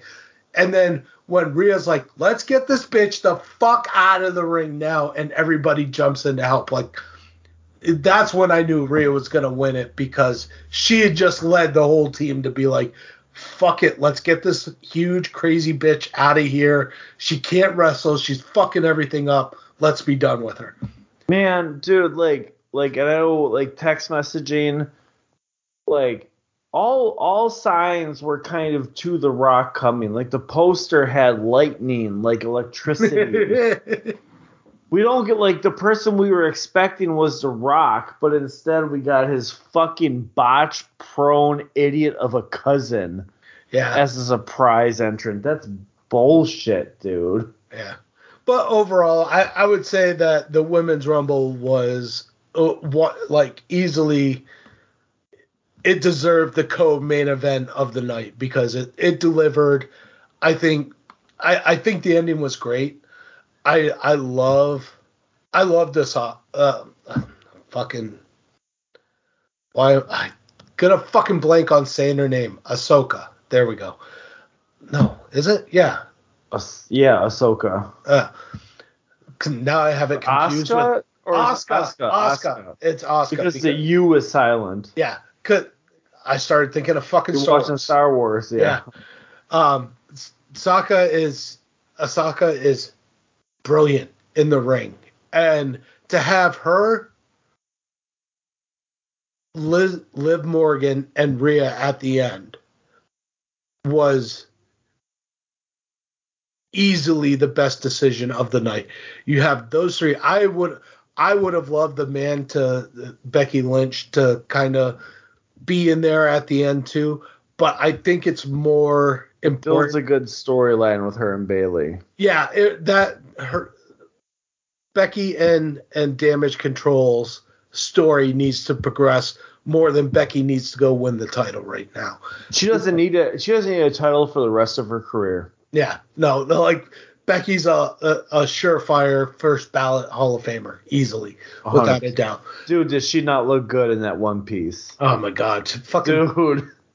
Becky Lynch is amazing. Like it's so weird because like Rhea Ripley does it for me. Like I, I Oh my know- god! I told Jess I'm like I want her to choke me and Right. kill me and bring me back to life and then fuck me. Yeah, like Rhea Ripley is like in my opinion like ridiculously like I don't know if it's the fact that it's all just goth and fucking like brings me back to being a teenager and shit, but Rhea Ripley does it for me, and for the most part, like people would be like, eh, she's okay. No, like, no, no, like, no, no. I, I would take Rhea over Liv Morgan or Alexa Bliss any fucking day of the week. Oh my god, she dropped the pants and she wears like that bikini bottom now. Fuck.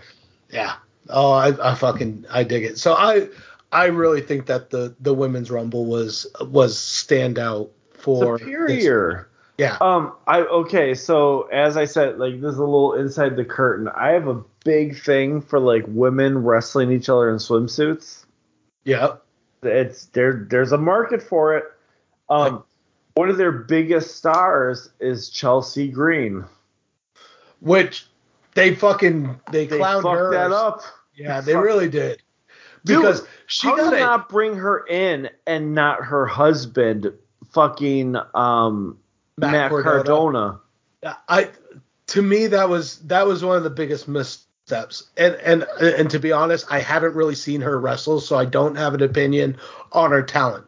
But the she got a Road Warriors level pop when she was announced. Like that was one of the biggest pops for any person coming out all night long. And they literally clowned her. She came in and did like fucking. Was she one of the ones that was in and out within four seconds? She set the record for fastest woman's Yeah. like elimination.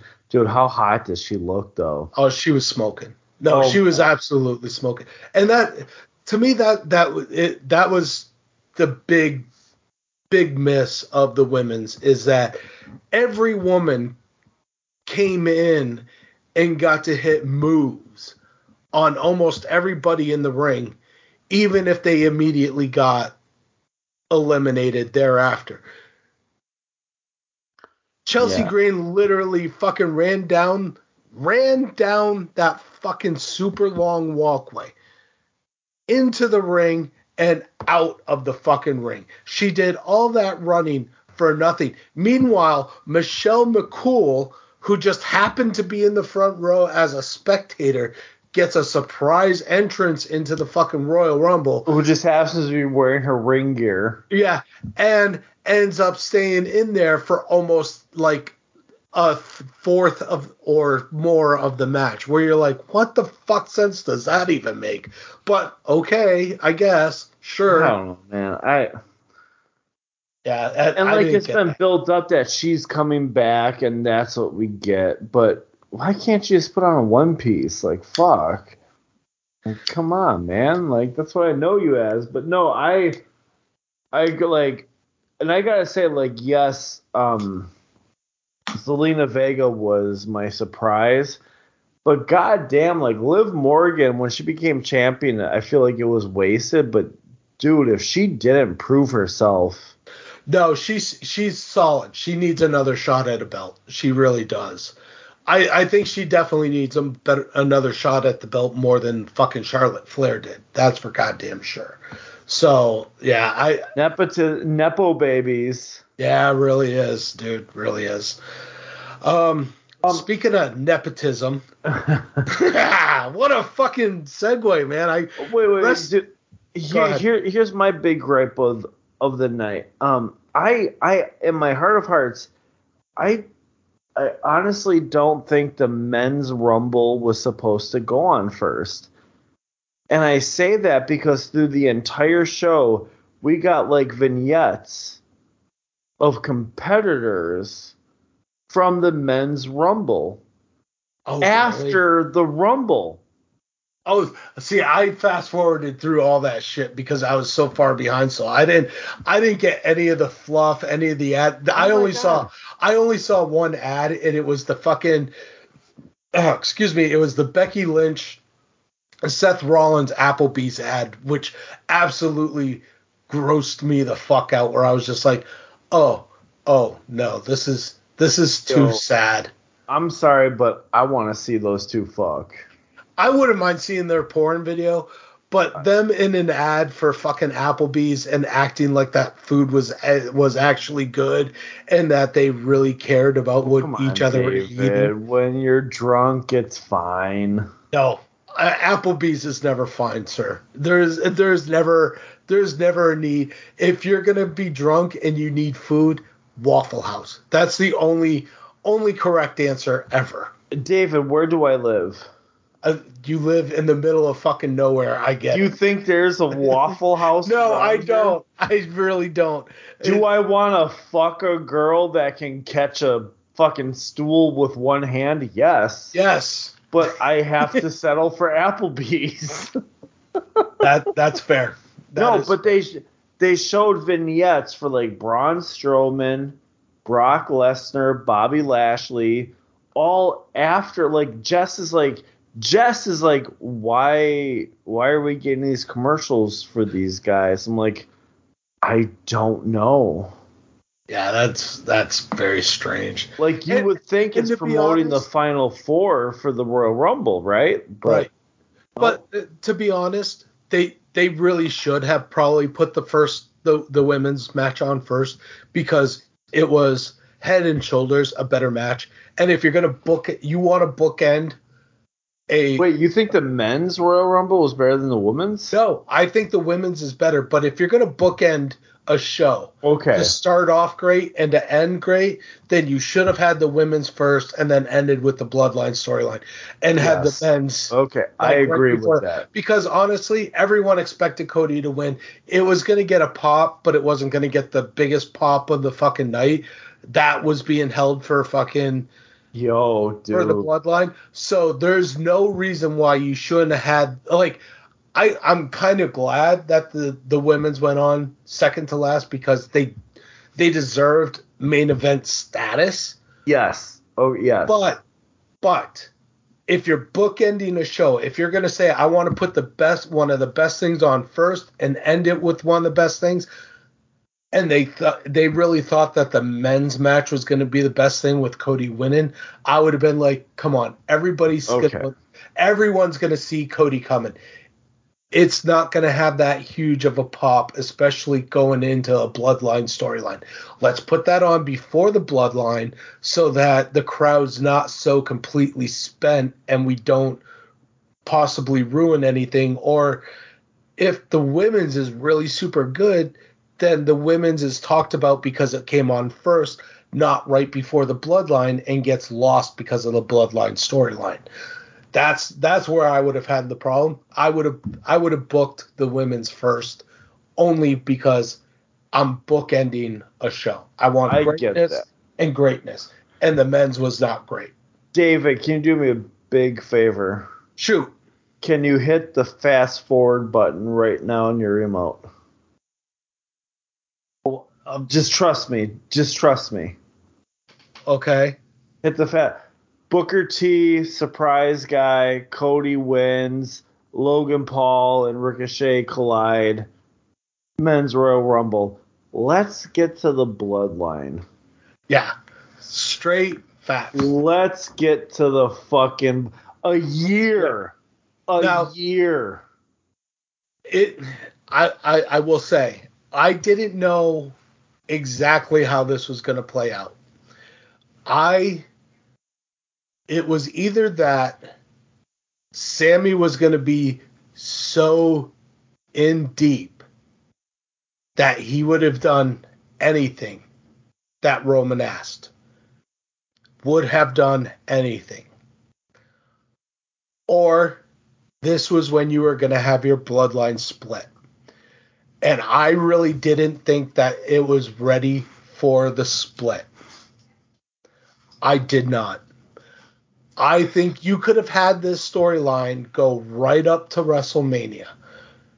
You Dude. could have done it. And and they're going to. With that But said, they- do you they- think they booked themselves into a corner here? No, no, not at all. I you really don't, think like Cody like like I think either you had like Cody winning's great, but now for like 90 days, 60 days we're going to hear about like his dad. No, that's fine. That that you I that. want Sami and Roman as the main event. As You're going to. Two. Okay, You're gonna good, get it. Good, Okay. Good. Good. So this is what's going to happen, and and I bet you're to get Sam. You're going to get Sami and Roman night two for WrestleMania because Sami's going to be in the elimination chamber eh, chamber and going to win it. That's how he gets to WrestleMania. That's how he takes the belt off of Roman because Roman is going to fight Cody night one of WrestleMania and lose so they're gonna go for the Raw titles. titles. Yep. Okay. Okay. That makes Cody sense. Cody is going to call out for the Raw title and be like, "You know what? I want to go for the Raw title and the Raw title only." Because that's where my home is and everything else. Like that he's going to make it he's going to make it The House of Cody. uh, kinda. He's going to sit there and use his dad as the inspiration. I don't need to be the undisputed champ. I need to be the champ of this A fighting Uh, champion. a, a fighting champion and I need to be of Raw because that is, you know, just that. That's what my dad would have done. He he was. This is the show I'm on. This is the fight I need to fight, and that's fine because Cody needs to run that storyline. That I'm fine with that. But Roman's going to be so beat up from that match, he's going to have lost. They're going to find a stipulation that Cody can win. It's going to be a cage match, a Hell in the Cell, something, and Cody's just going to fucking destroy Roman. It's going to come out of nowhere. But then Sami's going to come out night two and go, I want you. I want you now. And fucking Sami is going to take him because fucking Roman is already going to be beat up. He's going to lose the other title, and Roman's going to go away and do Hollywood shit. So I think Roman that's what they're set up. Roman just needs to take. The guy is a cancer survivor. Yeah, he he really is- needs. But he, it's not like he's constantly fighting or constantly on the road. Like that, that dude has a pretty light schedule for a champ. I I get it, but like the dude is kind of like he became the most hated baby face to the most loved Mhm. heel. I think he deserves a couple months off. oh, absolutely. Like, Yeah. Let's give it to the guy. So to get back to the match, the match between Roman and Kevin Is Fantastic great. story. Dude, Fantastic. fantastic. They beat the shit out of one another. There's like there I I don't ever think there's a moment where I think Kevin's gonna win. I, I don't ever think that Kevin's gonna win. I know for a fact he can't. But that being said, but it's like whole- what Sami's gonna do. Right. Yes, exactly. That is the whole storyline. What is Sami going to do? Is Sami going to find out that his loyalty is to his friend is what matters or his loyalty to the bloodline? Because Sami's shown time and time again that the bloodline means everything. And there hasn't really been that glimmer of, well, you know, we've gone too far and we really shouldn't be doing this. Like he seems pretty bought into the bloodline shit. So And I think a lot of us actually thought, at least me, I'm just for me, is that the bloodline was gonna turn on Sami. yeah, I really like I really thought that I, I I thought it was kind of leading that way anyways. Like uh, they they started doing it with the trial and Roman being kind of suspicious of of Sammy anyways, but like you you could have started I kind of felt like they were building to that. Like I didn't think that Sami was going to be the one to say no to the bloodline. And I sure as fuck didn't think that he was going to do it at Royal Rumble. Yes, I thought he was gonna cement it. I thought maybe Yeah. it was gonna happen at Mania. Like I honestly I thought yeah, I really thought that if anything he would have turned and and did something at Mania to to do it. But like when when you see the brutality of what how far Roman is going to Kevin Owens, I think like when he asked for a chair, I think really what it should have been. I, I think this is my my only hesitation on the match is that Sami should have been willing to throw that chair into Roman, no questions asked. But after how brutal that match got after him being slammed into the stairs and everything else. Like I don't think Sami being com- being conflicted about the chair made a lot of sense. I think he should have thrown that chair in the ring when when Roman asked for it. But then the minute he sees Kevin thrown into the steps as hard as he was, those two bumps looked brutal if you if you have not seen the Rumble, I don't know what the fuck you're doing listening to this. It's but rough. Go back and just watch that. They will show clips of it, and it is two of the hardest hits I have ever seen in a wrestling. His head hits the steps. Oh my god, it is it is harsh. That is the moment that you know Sami kind of turns, and I think that's that's a legitimate concern for Sami like where he's like, you know what, I'll help you win, I'll help you cheat, I'll help you hit him with a chair because you're not gonna go fucking ballistic. But the minute he starts going ballistic, and Sami gets that kind of nod of uneasiness and everything else, then I buy it. But at the end, so they have fucking Sam, fucking Kevin gets pinned, he gets his ass kicked, everything else the, dude, uh, this is where like shit like the, like the match itself was a good match a very very good match. It wasn't a stellar match. It wasn't like oh my god it wasn't not like, one you remember. Right until the end. Like you will remember the the you will remember the uh, step spot. You'll remember a couple of the fucking frog splashes that kevin did. You know uh, maybe a couple of the reversals here and there, but like really the thing that this match is going to stand out for is how brutal they treated Kevin at the end of this match. Oh my god! And best the supporting amount, best supporting actor of the year, Jey Uso. Well, yeah. Okay, so if you haven't seen it, you have to watch the how many times he hits the twice that he hits the steps is brutal. But the amount of super kicks that fucking Kevin Owens took while handcuffed to the to the ropes was insane. There is no reason for anybody to be kicked that fucking much ever. Ever. There I'm not even kidding when I say they fucking there was at least 20 super kicks to Kevin. Oh my god. They were getting tired at yeah. the end of it. It really was. It was like holy shit. It was just brutality after like they the the fucking the Usos sold it. They sold the shit that out of being like this is the bloodline. Like if you're in, you're fucking in. You're uh, in for a pound, out for a pound kind of thing. You weren't fucking around. They were taking everything out on Kevin Owens.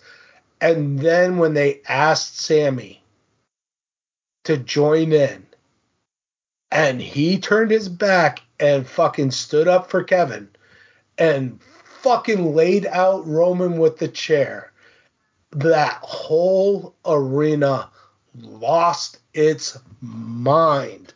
Dude, I oh didn't even get God. to experience that live. Fuck you, Jess. Oh my god, I, dude! I'm telling you, it was even watching it back. Like you, the entire time you you the fucking entire arena is firmly behind Sami, and I honestly don't think that they cared which way Sami went. I really don't. I think oh. had he gone either way, I think that crowd would have put Sami over either way. But the pop he got for fucking hitting Roman was out of this world. But then you get fucking Jimmy, who was tight with Sami the entire time. Like there was never a waver of doubts. Jimmy and Sami were bros. They were straight up bros. And Jimmy was the first one to straight up super kick fucking Sami out of his feet. And Jey sat there, the one who would wouldn't fucking let him into the bloodline, was so sus of Sami the entire time, and finally got one over and fucking stood up for him left and right. Dude, do you wish he would have like kind of fought some of his own family? No. I Okay, they- okay, no, okay. Because I think they did it perfectly. I think now Jey is conflicted and it makes Oh. for an even better storyline.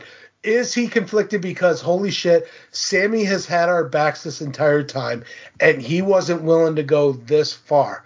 Is he right? Is he is is he right?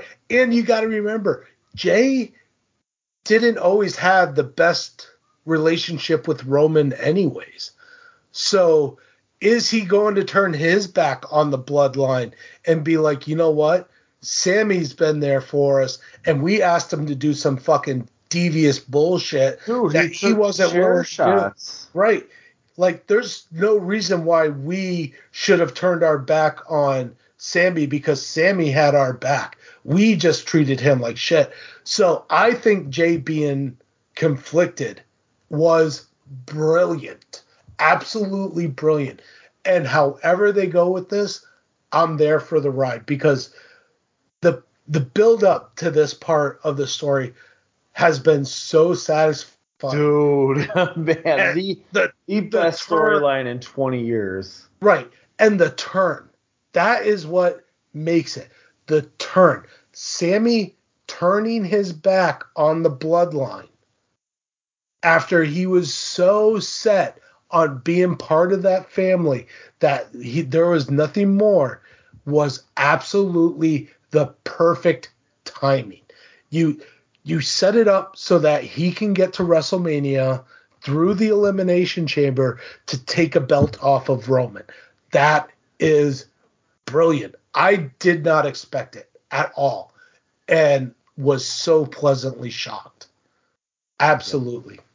This David, this was so fun watching with watching with watching along with somebody that had no idea what the fuck was going on.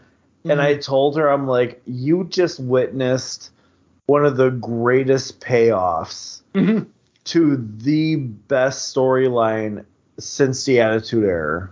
Like, I- This is easily, for me, one of my all time favorite storylines. Uh, me too. I I co-sign that. This is man, and like like uh in a wrestling match, they have that thing called the false finish, where you know you think the good guy is gonna win, but something happens. Mhm. They did that with the chair shot. Like Sami had a chance to do it before he did it, and it's like, oh, he's not gonna do it. Like, no, this was his chance, and like, dude, Sami Zayn, like when um, there's that part where Roman starts slapping him, right? And Yeah. they go forehead to forehead, and Sami's got some fight in him, but then Sami backs off. You're like, oh, Sami, what are you doing? Yeah. I like uh, in all honesty, it was a fucking hell of a sell job by Sami. Cause like dude the whole match the whole like his his reactions his facial expressions the way he was cheering for roman and then when they told him to get the chair and he hesitated and paul heyman's getting on him it's like okay now he learned his lesson. He's gonna do what he's told to do. Like hmm like it could like you said it could have gone either way but i think i don't know man. I would not have been as happy if he would have hit kevin owens. I I probably would have I to be honest, I don't know how I would have felt because it depends on how they go with the story. I think to me it was a perfect way to kind of keep this storyline going and keep it fresh up until WrestleMania. Like you're you're they're doing a perfect build up to WrestleMania. It is absolutely ingenious. I would have been fine as long as the payoff at WrestleMania was the same reaction as I got this feeling from the Royal Rumble. But I think I think had this not happened, this Royal Rumble would not be anywhere near as good as it was. Like it, it these the last two matches really is what saved this Royal Rumble from being a trash Royal Rumble. And that payoff 100% will be will be talked about forever in the wrestling world. Forever.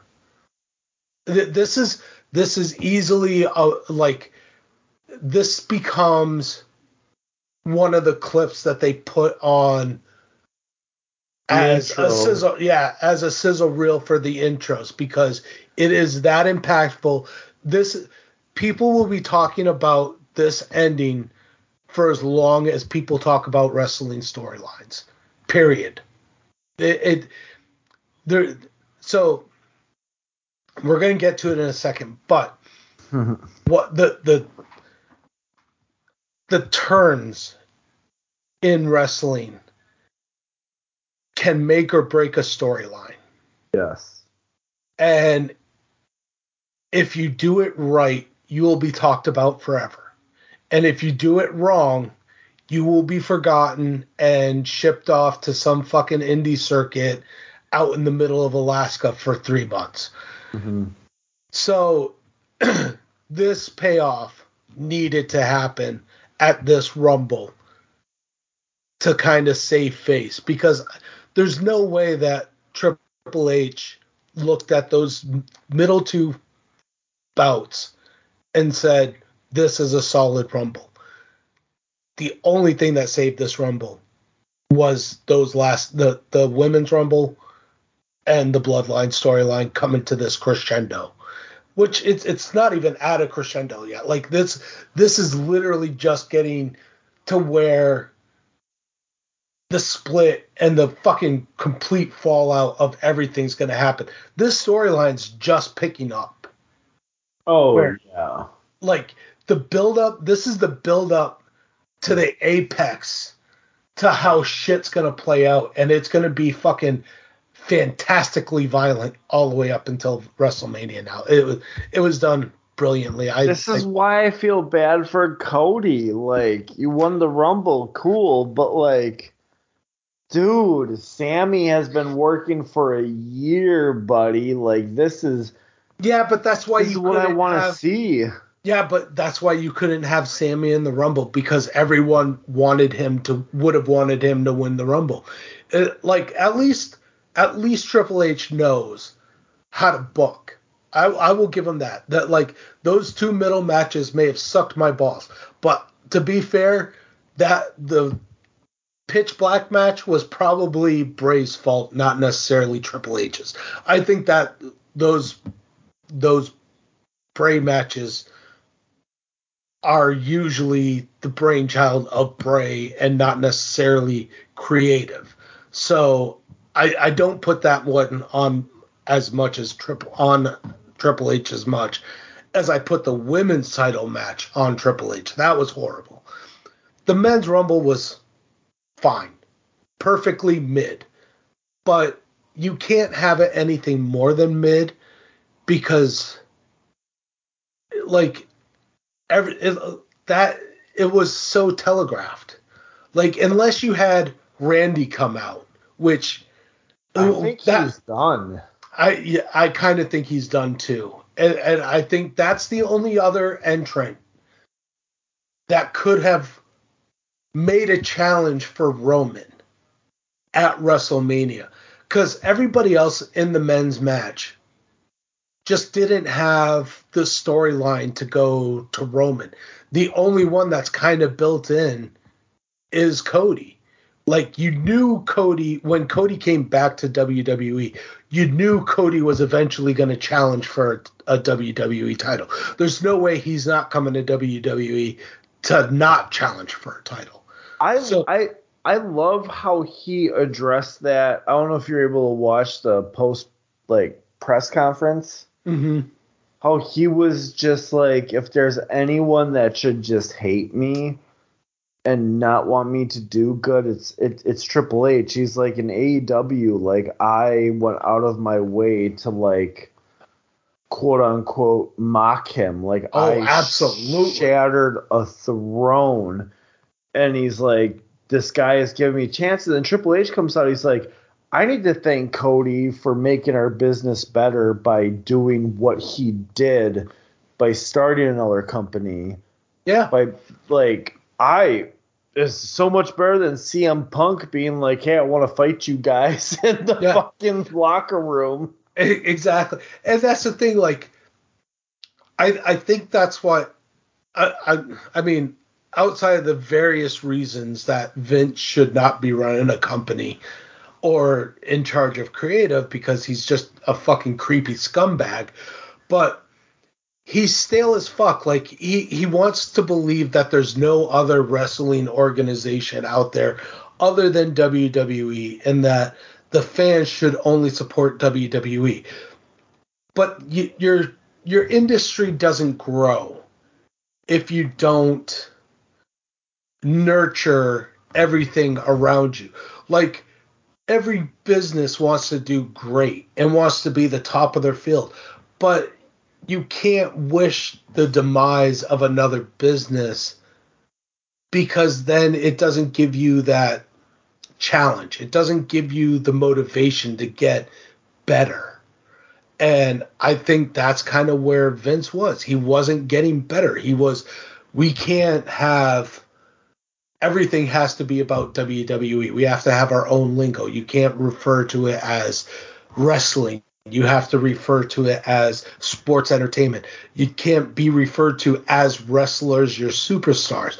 You know, like th- to me that doesn't make sense because I I get what you're trying to go for, but once you start saying none of this other stuff matters, you're discrediting your fans and the people that follow you because you know goddamn well most of the fans know all these indie promotions, know all these indie wrestlers, know where they came from, know their backstory. When you act like someone didn't exist before they come to the WWE, that doesn't make any sense. You you should embrace their history because their history is what got them there. So Triple H is right. He's like, yeah, fucking right. He should have come out and yeah, Triple made, H would have done that. Yeah, absolutely. Like Triple H helped revolutionize an, an era in wrestling.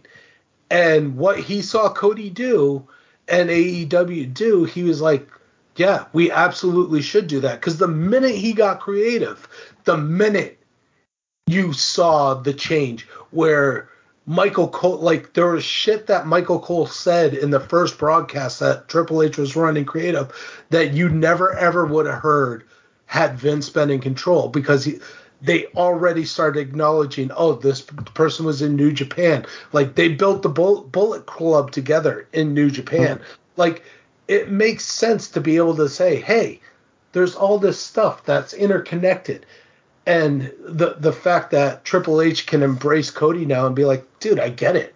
I I totally get it. Like and Vince McMahon at one point was that the worst thing to happen to Vince McMahon was winning the Monday Night War because yes. during the Monday Night War he had that exact mentality you were talking about like when the original WCW people came, he embraced who they were. Like Booker T mm-hmm. was touted.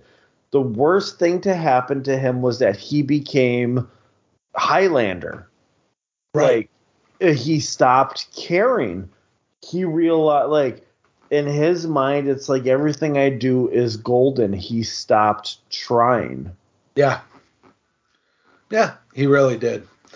All right, so getting to the the title of this show, uh, the Mount Rushmore of wrestling.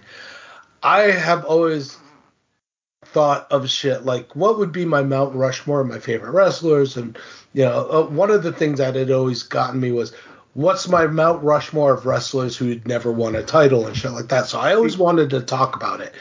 Um, with, I love this, David, because when someone says Mount Mount Rushmore of wrestling, you only think of your top wrestlers. Right.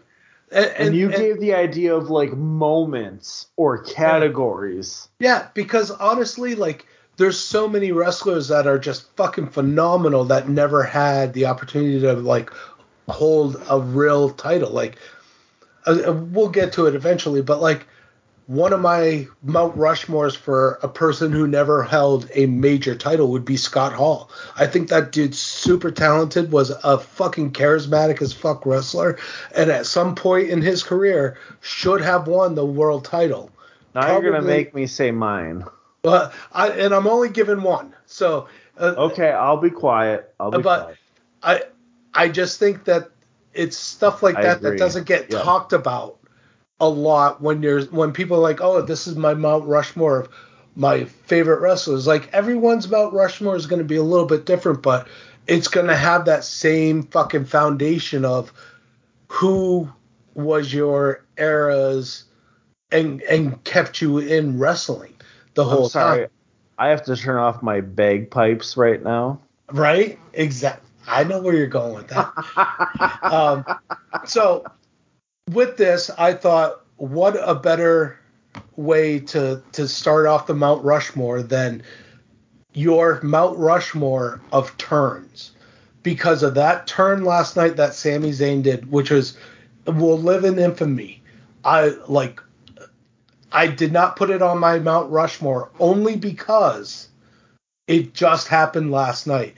This okay. would be this would be my Mount Rushmore of turns prior to last night because okay. that holy shit that turn last night easily fucking number one all time right now but I, yes, I can't that's a giveaway I, I can't sit there and be like oh fuck I'm gonna although I did put it in here fuck I lied me my too, ass off me too fuck me it. too right, but cool you know cool what? cool fuck it can we it both say it's there. our number one can we yes. both say it's our number one okay absolutely okay. okay okay so my the one that the the so obviously Sami Sami's face goes on the Mount Rushmore for the turn. Not the bloodline, not Roman, not anyone else. That is a fucking Sami. full beard Sami with the fucking wild crazy hair. Can we put Jey up there too though? Yeah.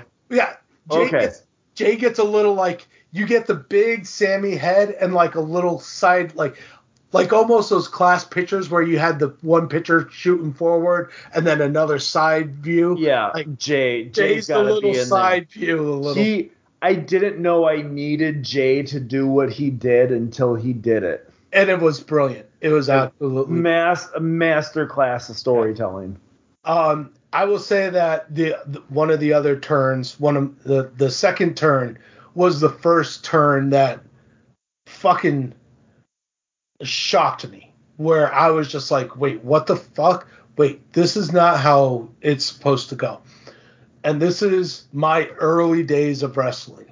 This is like when you when you're talking like when I got into wrestling, like I was it was Junkyard Dog, fucking Hillbilly Jim, like all these old school fucking wrestlers. And the one that fucking shocked me where I didn't think that this dude had a fucking mean bone in his body was Andre the Giant turning on Hogan it, at Piper's Pit and ripping the sh- the Hulkamania shirt and the cross off of him. That to me shocked me. I was I, I I don't even know how old I was. I was fucking young and I was impressionable and I was fucking devastated. That I was like, "Oh my god, how could Andre the Giant do this? Like I didn't I didn't know anything about kayfabe. I thought all this shit was real. I thought Andre Giant, Andre the Giant was the coolest, biggest motherfucker, and that's only because when I was a kid, I was a big kid too. So like I was always head and shoulders above my classmates. So I kind of like had this thing with Andre where I'm like, dude, I get you, I understand you, and you're yeah. a good dude. I love you. You're awesome. And when he did that turn and aligned with Bobby the Brain Heenan, my little brain didn't understand that. I couldn't comprehend what was going on. I was pissed. Little fucking preteen David was just fucking crushed, absolutely destroyed. So, what is your your second? My second, it has to be. It is a double turn. Okay, I know where a, this is. I know a, what this is. and this a, almost made my list, actually. It is a double turned. Is a double turn that, in my heart of hearts, is the birth of the Attitude Era. Yep. And we had heel Stone Cold facing face Bret the Hitman Hart in a, a submission match, I Quit match at WrestleMania 13. And I, I, I touted this up enough. Storytelling means everything to me. Yeah. There has not been a better epic of a storytelling match than Bret Hart versus Stone Cold at WrestleMania 13, where you take the heel and you turn him face, and you take the face and you turn him heel, where you have Stone Cold that you've just been pre-programmed to hate and you're supposed to love Bret Hart because he is the excellence of execution. And in this match, David, what a fucking work of art. Oh, dude. It, again, work of, of art. It's one that uh, you talk. It will be talked about forever. Absolutely um, ever. There is. There used to be a podcast called uh, E&C Podcast of Awesomeness, which was Edge and Christian. Yeah and they did a series called Anatomy of a Match, and they had Bret Hart and Stone Cold on. And not only did they talk about the match itself, but they talked about the whole day going into the match. And Stone Cold just breaking into WWE was like, I'm going to do whatever. And Bret Hart's like, we got something good here. This is what we're going to do.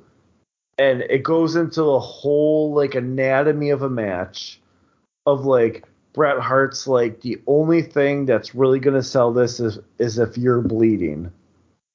And at mm-hmm. that time they just signed a huge deal with Mattel or whoever it is. Jakks, Jakks yeah. Pacific.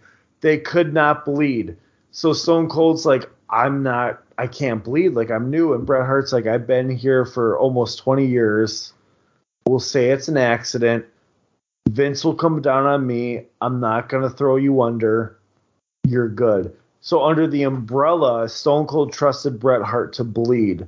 Without that blood, and I still, David, I still have this shirt. It's the front says Austin 316, but it's in blood red and it's dripping. Nice, nice. And the back has Austin's face covered in blood, and it says "Blood from a Stone." Nice. That's an awesome shirt. The the best double turn all time in wrestling to take your greatest baby face, make him a bad guy, and take the guy you've been programmed to hate, and now you're like, dude, he didn't give up. Like he passed out. Like gr- to me, one of the best turns of like this would have been number one if it wasn't for Sami Zayn. Yeah, it it again it it was so close to being on my list. Um, because it it is I think it is one of the best it it it is without a doubt to me the best heel villain turn ever. The, oh, yeah. Uh, you like I don't think you will ever perfect a double turn that way ever again. I ever. can't imagine anyone doing it better. But to me, it wasn't even a buildup of story. Like to me, that that's the thing. Like they told the story in the ring, and it was a great turn. But it was that one match that did it. It wasn't like a build-up match, which, which is why microphones. You needed no, a match. You you, you really did, and that's why I didn't make it on my list because it, it was just that one match that made that turn where you're just like, holy shit, that's an amazing match. But like, and, and it told a great story. But it there was had it had a little bit more of a lead up, it would have been easily number one. Like, and that's on, why I love this, David. We're coming, a, we're coming against the, we're coming to this on two different types. Yeah, absolutely. This is fucking awesome, dude. So my my next one, my number three, also involves the Hitman. I mean, fucking it, Christ. Are, are we going to Montreal? No, we are not oh. going to Montreal. Oh. I'm not doing the screw job because I don't think that was necessarily a turn. So we're on the same page here because I'm like that seems like low hanging fruit. Yeah, I it not it because I don't necessarily know that's not really a turn. The turn for me in that was the weeks after when fucking Vince came out and decided to like be Mr. McMahon and say Bret screwed Bret. Which in he, itself is a great turn. It, exactly. But that wasn't well thought out. Like that wasn't his intention. It was no, no, let's no. just screw Bret because I can't have the title possibly go to WCW. And it was a fucking shitty, stupid thing to do. So like honestly eh, the the whole situation was completely messy. So to me that wasn't a turn as much as it was, oh shit, this is a storyline that I can then turn my persona and everything else. So it wasn't really planned. I was not a fan of the turn of Mr. McMahon in that in the screw job. My turn is Owen turning on his brother. Oh my god. That two, cage match. Two of the best wrestlers from the best family in wrestling. And just the animosity, the build up, the the constant I'm living in my brother's shadow and I can't fucking get out of it. And what do I got to do? What I'm going to do is beat his fucking ass. And Owen just I Owen is tragic because Owen R.I.P really honestly that dude was so beyond talented and so underutilized for his scale while WWE had him. He was an incredible worker and should have very easily been the face of that company for fucking years. Years. That dude was so ridiculously talented. But and he stuck around after the screw job. Like exactly, like that dude. Not only was he talented, loyal as fuck, and just treated dirty from the moment that he died on. Like it, it was just it's it's disturbing, but I love that storyline. That I'm brother gonna show you, brother, brother versus brother. I'm gonna show you that I'm better than you, and fucking and pull it off. Won a couple times, like yeah. Like honestly, the anything with the hitman, the the hitman can just fucking the, the, the hitman can fucking breathe and tell a story. So anything with him involved in it is amazing. But to get that turn, to make your own brother turn on you, and like who is the excellence of execution to me was just brilliant. Like absolutely fantastic. I will always love that turn from Owen. That is amazing. David, I feel like I don't know if te- I don't know if it's safe. I don't know if it's fair to say you're gonna disagree with me on if this should be in it, but um, so I remember like a big part of training to be a pro wrestler was learning the history, right? And when I got into when I got into the indie wrestling scene, the WrestleMania anthology DVD set came out. And big props to my boy uh, Kenny A, Kenny Anderson, bought me for Christmas the entire WrestleMania collection Damn. DVD, which I still have. Which I still oh, that's have. impressive. Um, of course, I'm like I need to watch 14 and 15. Yeah. Um, but David, I'm going to WrestleMania 7 for this turn.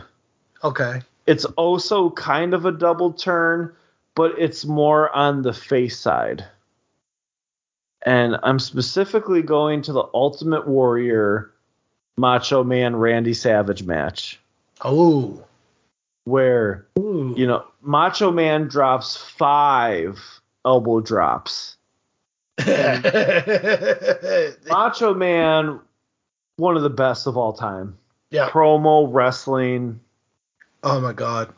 He drops five. He can't get the job done. It takes one little stupid splash and he's done. Sherri Martel, fu- Sherri Martel. Oh my god, fucking. God bless her soul, dude. Like yep. one of the first women in wrestling. She Macho Man loses her meal ticket's gone. She's got her high heel off. She's fucking stabbing him in the face with it.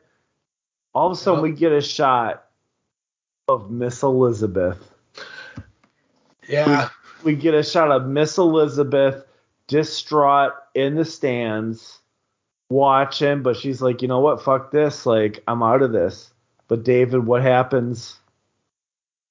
What happens? Fucking- She's had she's had enough. Yep. She hops that rail. She fucking gets dude, I'm starting to get goosebumps. I'm starting to get teary eyed. I think this is one of the best story, like one of the best emotional moments captured. She pulls her down, she throws her.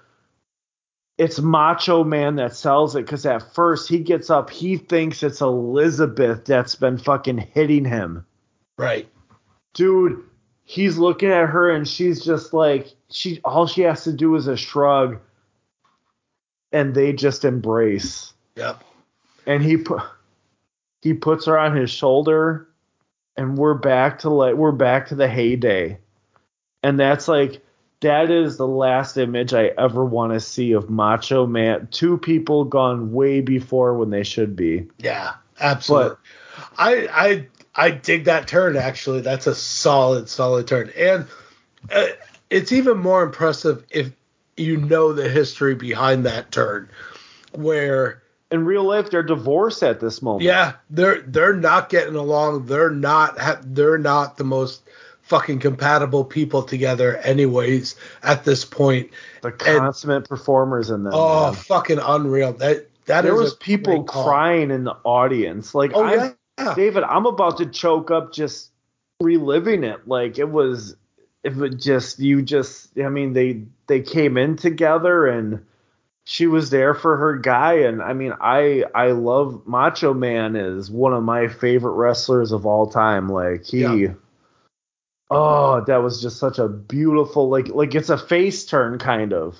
Oh, you know. it absolutely was. Like whenever you had Miss Elizabeth, anyways, it, you're you're easily even if fucking even though Macho was a complete dick in the beginning with Miss Elizabeth, like he was such a heel. Whenever Miss Elizabeth came out back with Macho Man, it was an immediate face turn for Macho. Like like that, he became a fan favorite because she Oh, dude, she goes So- on the shoulder and they play pomp and circumstance. Oh my god, dude it, that is a great turn because it is it is it is a fact that one person can make an entire change to uh, someone's character and barely have to do anything. Barely have to do anything. Just anything barely. All she had to do was look concerned, exactly. And he it- had to see that. yep. yeah, absolutely that I'm glad you dig that. I thought you were gonna fight me on this. No, not at all. That that that is actually a great turn because like in all honesty, it's something that was unexpected. You didn't you don't think how is Macho gonna come back and be a face from this other than like Sherri just beating the shit out of him because she lost a meal ticket. Like that is like he you don't necessarily buy a complete face turn unless you get Elizabeth there. So that's Him losing, him losing made him. It, it did more for him than it ever did Ultimate Warrior. oh yeah, absolutely. absolutely. Fuck that guy. Fuck that Yeah. guy. Uh, so my fourth and final turn is another one that will, will stick with me forever. And again, happened at an age where I was young enough to not know kayfabe and not realize that this shit was fake in the slightest. I was like fucking taken back, like, why the fuck is this happening? Um, again, another interview segment that happened at the barber shop. Yes, this is my number five. Uh, fucking HBK super kicking sweet chin music on fucking Marty Jannetty through the barber shop window. I to me again that that was a golden age of tag team wrestling. You you the the tag teams back then were fucking amazing. You had like Hart promo? Foundation. Yeah, I, like it was just it was an incredible tag team division and the Rockers were fucking good. And you you always kind of thought that there's a shot that they're really going to pull it together and be like great champions and everything else. And fucking HBK's turn, like out of fuck to me out of nowhere, I was just like, wait, what the fuck is this? How does what? No. Like I hated HBK forever after that because he broke up the Rockers. So like when he's going out like they played it perfectly because he comes out as a heel and should have been a heel the whole time because uh, every like every kid who was watching wrestling was destroyed. You're like, what the fuck? The Rockers were like our generation tag team. Like they were the young, hip, cooler fucking tag team, and you expected them to win everything. And fucking next thing you know, HBK's like, no, I gotta go do this shit on my own. I'm out. Peace. I'm gonna kick your ass through a window. To me, wrecked me again, almost as much as Andre wrecked me. But like, you know, now that I'm older and I look back, I, to me, it's still an incredible turn because you don't see it coming. You just don't until yeah. it happens. So I agree. I agree, and that's where I'm at with my number four. Um, it would have been so easy to be like, oh, Hulk Hogan, you know, yeah. or like even Triple H training at HBK in the summer of 02. Yeah. But David, I, I, I wonder if you even get this. I'm going to WrestleMania 20 because this is the one I did not see it coming, and I think this helped the women's revolution before the actual evolution. I remember Chris Jericho and Christian being so infatuated with Lita and Trish Stratus. Yeah. Where Christian wanted to be paired up with oh, Lita. Fuck. And Chris Jericho wanted to be paired up with Trish Stratus. And by all accounts, masterful storyline because you saw Trish and Chris Jericho getting together. You saw it. There's friction between Christian and Chris Jericho where Christian's like, oh, you're going to let a woman get you down. The match happens. Fucking Trish interjects herself. Dude, she slaps Chris Jericho in the face. Yep. Low blows him he gets pinned, and what does she do? She makes out with Christian. Yep. I didn't see any of that coming. I was I was a senior in high school. I was I was blown away because I'm like, I thought I could predict this shit. Yeah. And I didn't see that coming. So it like this list was a lot of fun, David, because any of these could have been number one for me. Yeah, in all honesty, like you bring up Hogan and NWO. That was close to making it on my list, but I'm like, God damn, that's such a telegraphed one that like Yes. It's it's a great turn. But, but did like, you see Trish? But did you see Trish slapping Jericho? Yeah, exactly. Like I didn't see Hogan turning into the NWO, but to be honest, at that time, all all when, signals pointed to yes. Yeah, it kind of was like all right, that's fine. Like it, eh, it, it kind of the more you rewatch it, it's telegraphed. There's no telegraph in that Chris Jericho one. You're absolutely right. It's, I bet you forgot about that one, didn't you? I kind of did. Like the minute you started saying it, like when you're like Chris and and Edge and or Chris and Chris and Christian should be Jericho and Christian because I keep yeah. wanting to say the fuck. I get Chris. it. I get it. Um, I get it.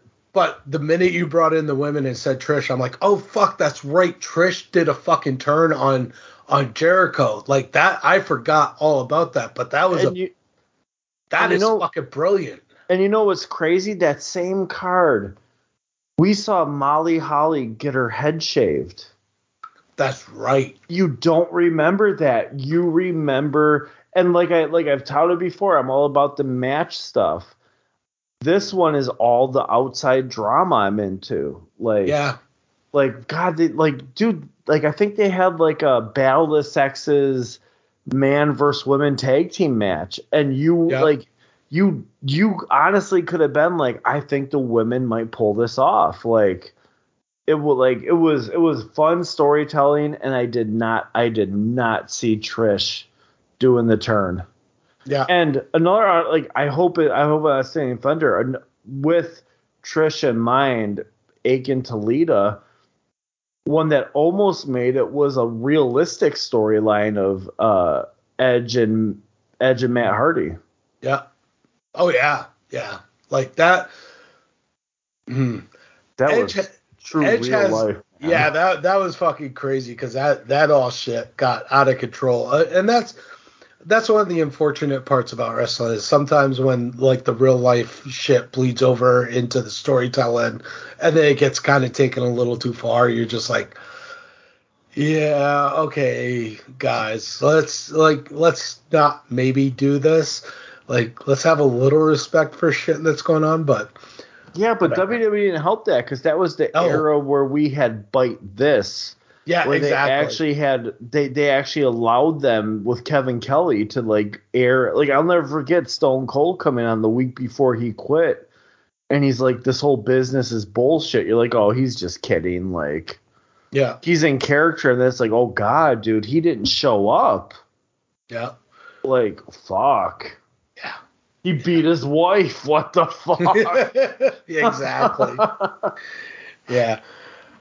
All right. Well, I think uh, next episode because uh, so just as a little forewarning for those, we this is definitely not going to be a weekly thing. It'll be every other week at best, maybe sometimes once a month. Kind of depends on what's going on in the world of wrestling and our schedules because we are both busy parents and have a ton of shit to do, work a lot. So we will record often as we can. Uh, we would like to do it once a month, but we can't always promise everything. We will um, be more than happy to eventually have guests on to discuss their Mount Rushmores and and pay per views at the time that are going on and any of the news that's going on.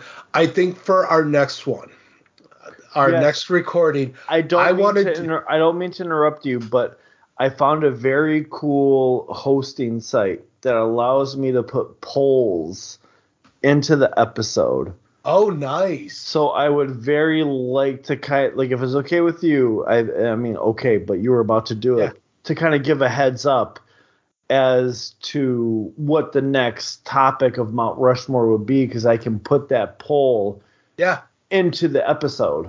Yeah, absolutely. I I would like to do because I know leading up now with what happened after this. I want to know your Mount Rushmore of promos because the promos that Oh, are going to follow this are going to be fucking out of control. You, you got to think of everything that happened in this Rumble. You got to think of the storyline that's going to continue with Becky and Damage Control. The the the the fucking bloodline storyline like those promos are going to be fucking crazy. The the tag team divisions are going to be fucking nuts right now. Like it's going to be just a promo central of craziness up until elimination chamber and leading into wrestlemania obviously. So i want to know You can't your see Mount me. Rushmore. Yeah, that is not a promo. That is just a fucking gimmick and it's saying you have got to go with the promo that would have led up to you can't see me. Well, no, no, no, no, no, no. I mean, you can't. Like, you obviously can't see me right now because Yeah. we don't have cameras on. But I have my hand Right. up because I'm a teacher. Oh, I have a question. for fuck's sake. Absolutely. Paul, you have a question? How can I help you, sir? I have a question. Are we talking about like? Are we talking about Mount Rushmore of the superstars that did the best promo, or are we No, no. talking about a specific promo? Best promo. Like Okay. it the, the because that will be a whole nother a, a whole nother episode of the people that gave the best promos. But I want to know your favorite Mount Rushmore promos of all time. The ones that you will still play in your head randomly when for whatever fucking reason, for no reason whatsoever, it just pops in your head and you're just like you can recite every word and fucking do the mannerisms and know how shit went down and Okay. what it leads up to and you're just like, "Oh my god, that one will lead live on with me forever no matter what."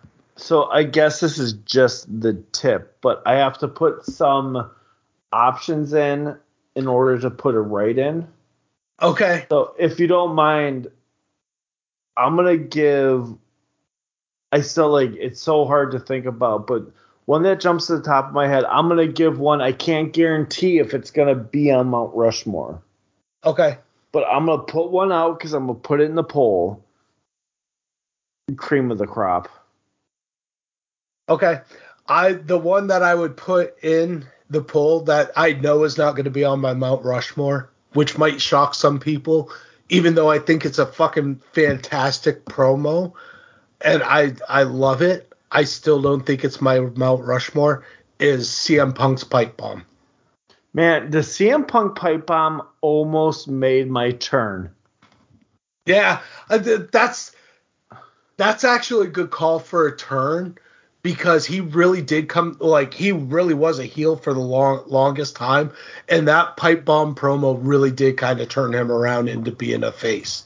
And I was excited because it was another guy I rode in a van with, Colt Cabana.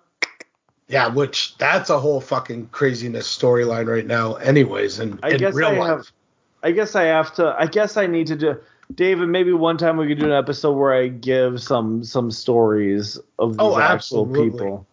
Like, uh, Absolutely, you oh, can and- throw those in any time, sir. And David, you know you're gonna know this name. Do you know who? Do you know who trained me to do a suplex? Oh, The king of old school, king of old school. Steve Corino. Oh shit. Mm-hmm. He told us. Uh, okay, I'm gonna save it. He told us the infamous ECW pro. Oh, uh, you know what? I'm gonna shut the fuck up because I just Okay. I just got something that got it. I just I think I just got my number one. I think I just got my number one. Yeah. I, I love how the promos like the minute something someone says something you're like oh shit so yeah absolutely and please fucking throw like we'll get a Facebook site going and all that shit and fucking throw us your favorites if you want to be on contact us fucking hit up me Paul or the the Facebook site we're, we're fucking love to talk wrestling. I This shit is a blast, man. dude i don't i don't talk wrestling enough. I, like i love doing vintage geeks and i love talking geeky shit but like i have no one to talk wrestling with where i can just shoot the shit with somebody. Like i could talk like dunk could kind of relate with me but i watch aew dynamite and rampage and i watch raw smackdown and sometimes nxt um i like i fucking watch cultaholic and what what culture to like catch up on news and What culture is where I go to for my wrestling news? yeah me too Funny you say that. Yeah. I, I fucking love what what culture that shit is like simon miller's up and downs i almost i the up and downs are the best, man. yeah absolutely fucking love it so to have someone else to kind of bounce this shit off that i that i talk about or want to talk about is just fucking fantastic especially about a subject i really do love because my wife can't stand wrestling. Like i i will have wrestling on while i'm working all the time and she's just like what the fuck? How can you watch this all the time? I'm like i fucking love it. Like and and to be honest, I don't even necessarily need the action all the time. Like I can sit here and like listen to what they're doing and and go off of the feel and and the emotion of the match and hear the promos and I'm fucking so super happy. Like it, to me it's storytelling. Straight up storytelling. So Oh yeah, yeah. You know, my wife couldn't stand it either, so she just left. Um. it's okay. My wife I I'm forced to deal with like shit shows that my wife watches sometimes like the equalizer. So and I- like the good fight, whatever you're talking The- about on the last episode the, of the good fight it was surprisingly good i i'm not even gonna lie that shit was i, I was entertained more than anything but my wife let she was actually gonna start that show without me because she's like he's not gonna watch this and i got done playing a game or doing whatever and i walked out there just as she was starting the first episode. I'm like fuck it why not? And, and i got sucked in. We just fucking binged that whole fucking series. It was funny as shit. So Yeah. there's there's occasionally my wife hits them out of the park when she's like, "Oh shit, we we should watch this," but then you get like fucking the Equalizer with fucking Queen Latifah. Latifah. Yeah, Uh, yeah. I mean, my my ex-wife hit out of the park once with Downton Abbey, but with that said, if you guys like, honest to God, um, David does a great job thinking of these things. But if you guys have a Mount Rushmore, you want to pitch an idea too. Oh, absolutely. Fuck it, like, because right now, like, my mind's spinning. I'm thinking of like managers. Oh my god, I can't wait to do manager. Like, we're almost gonna need like separate categories for managers because val- okay, we're gonna need valets, we're gonna valets, managers, and uh, like advocates. errors. Yeah, because there's. Um, oh yeah, th- th- this is gonna be so much fun because like, really, it- like I, I always hear that. Like everybody's always like, "What's your Mount Rushmore of wrestlers?"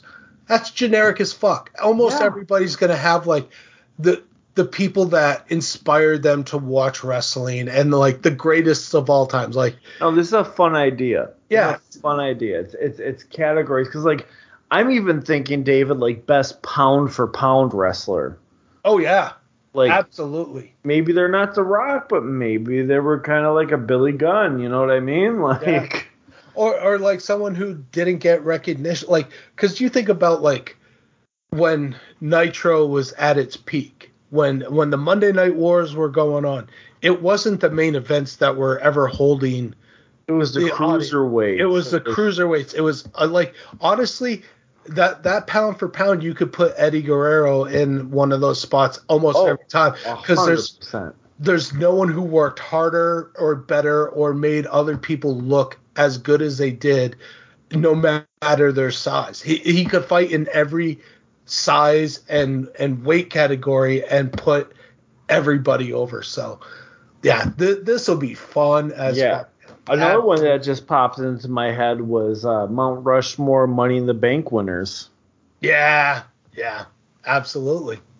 yeah it's it's endless so we will definitely we'll, we will be back um oh like i said we would like to do it every couple of weeks but time doesn't always time is not always on our side as the rolling stones once said famously Ah, yeah, yeah, yeah. so so until next time please enjoy and stay down for that 10 count sir There you go. Don't please, as Sami Zayn pleaded with Kevin Owens, fucking brilliant please stay down, but get up long enough to subscribe right and leave a review.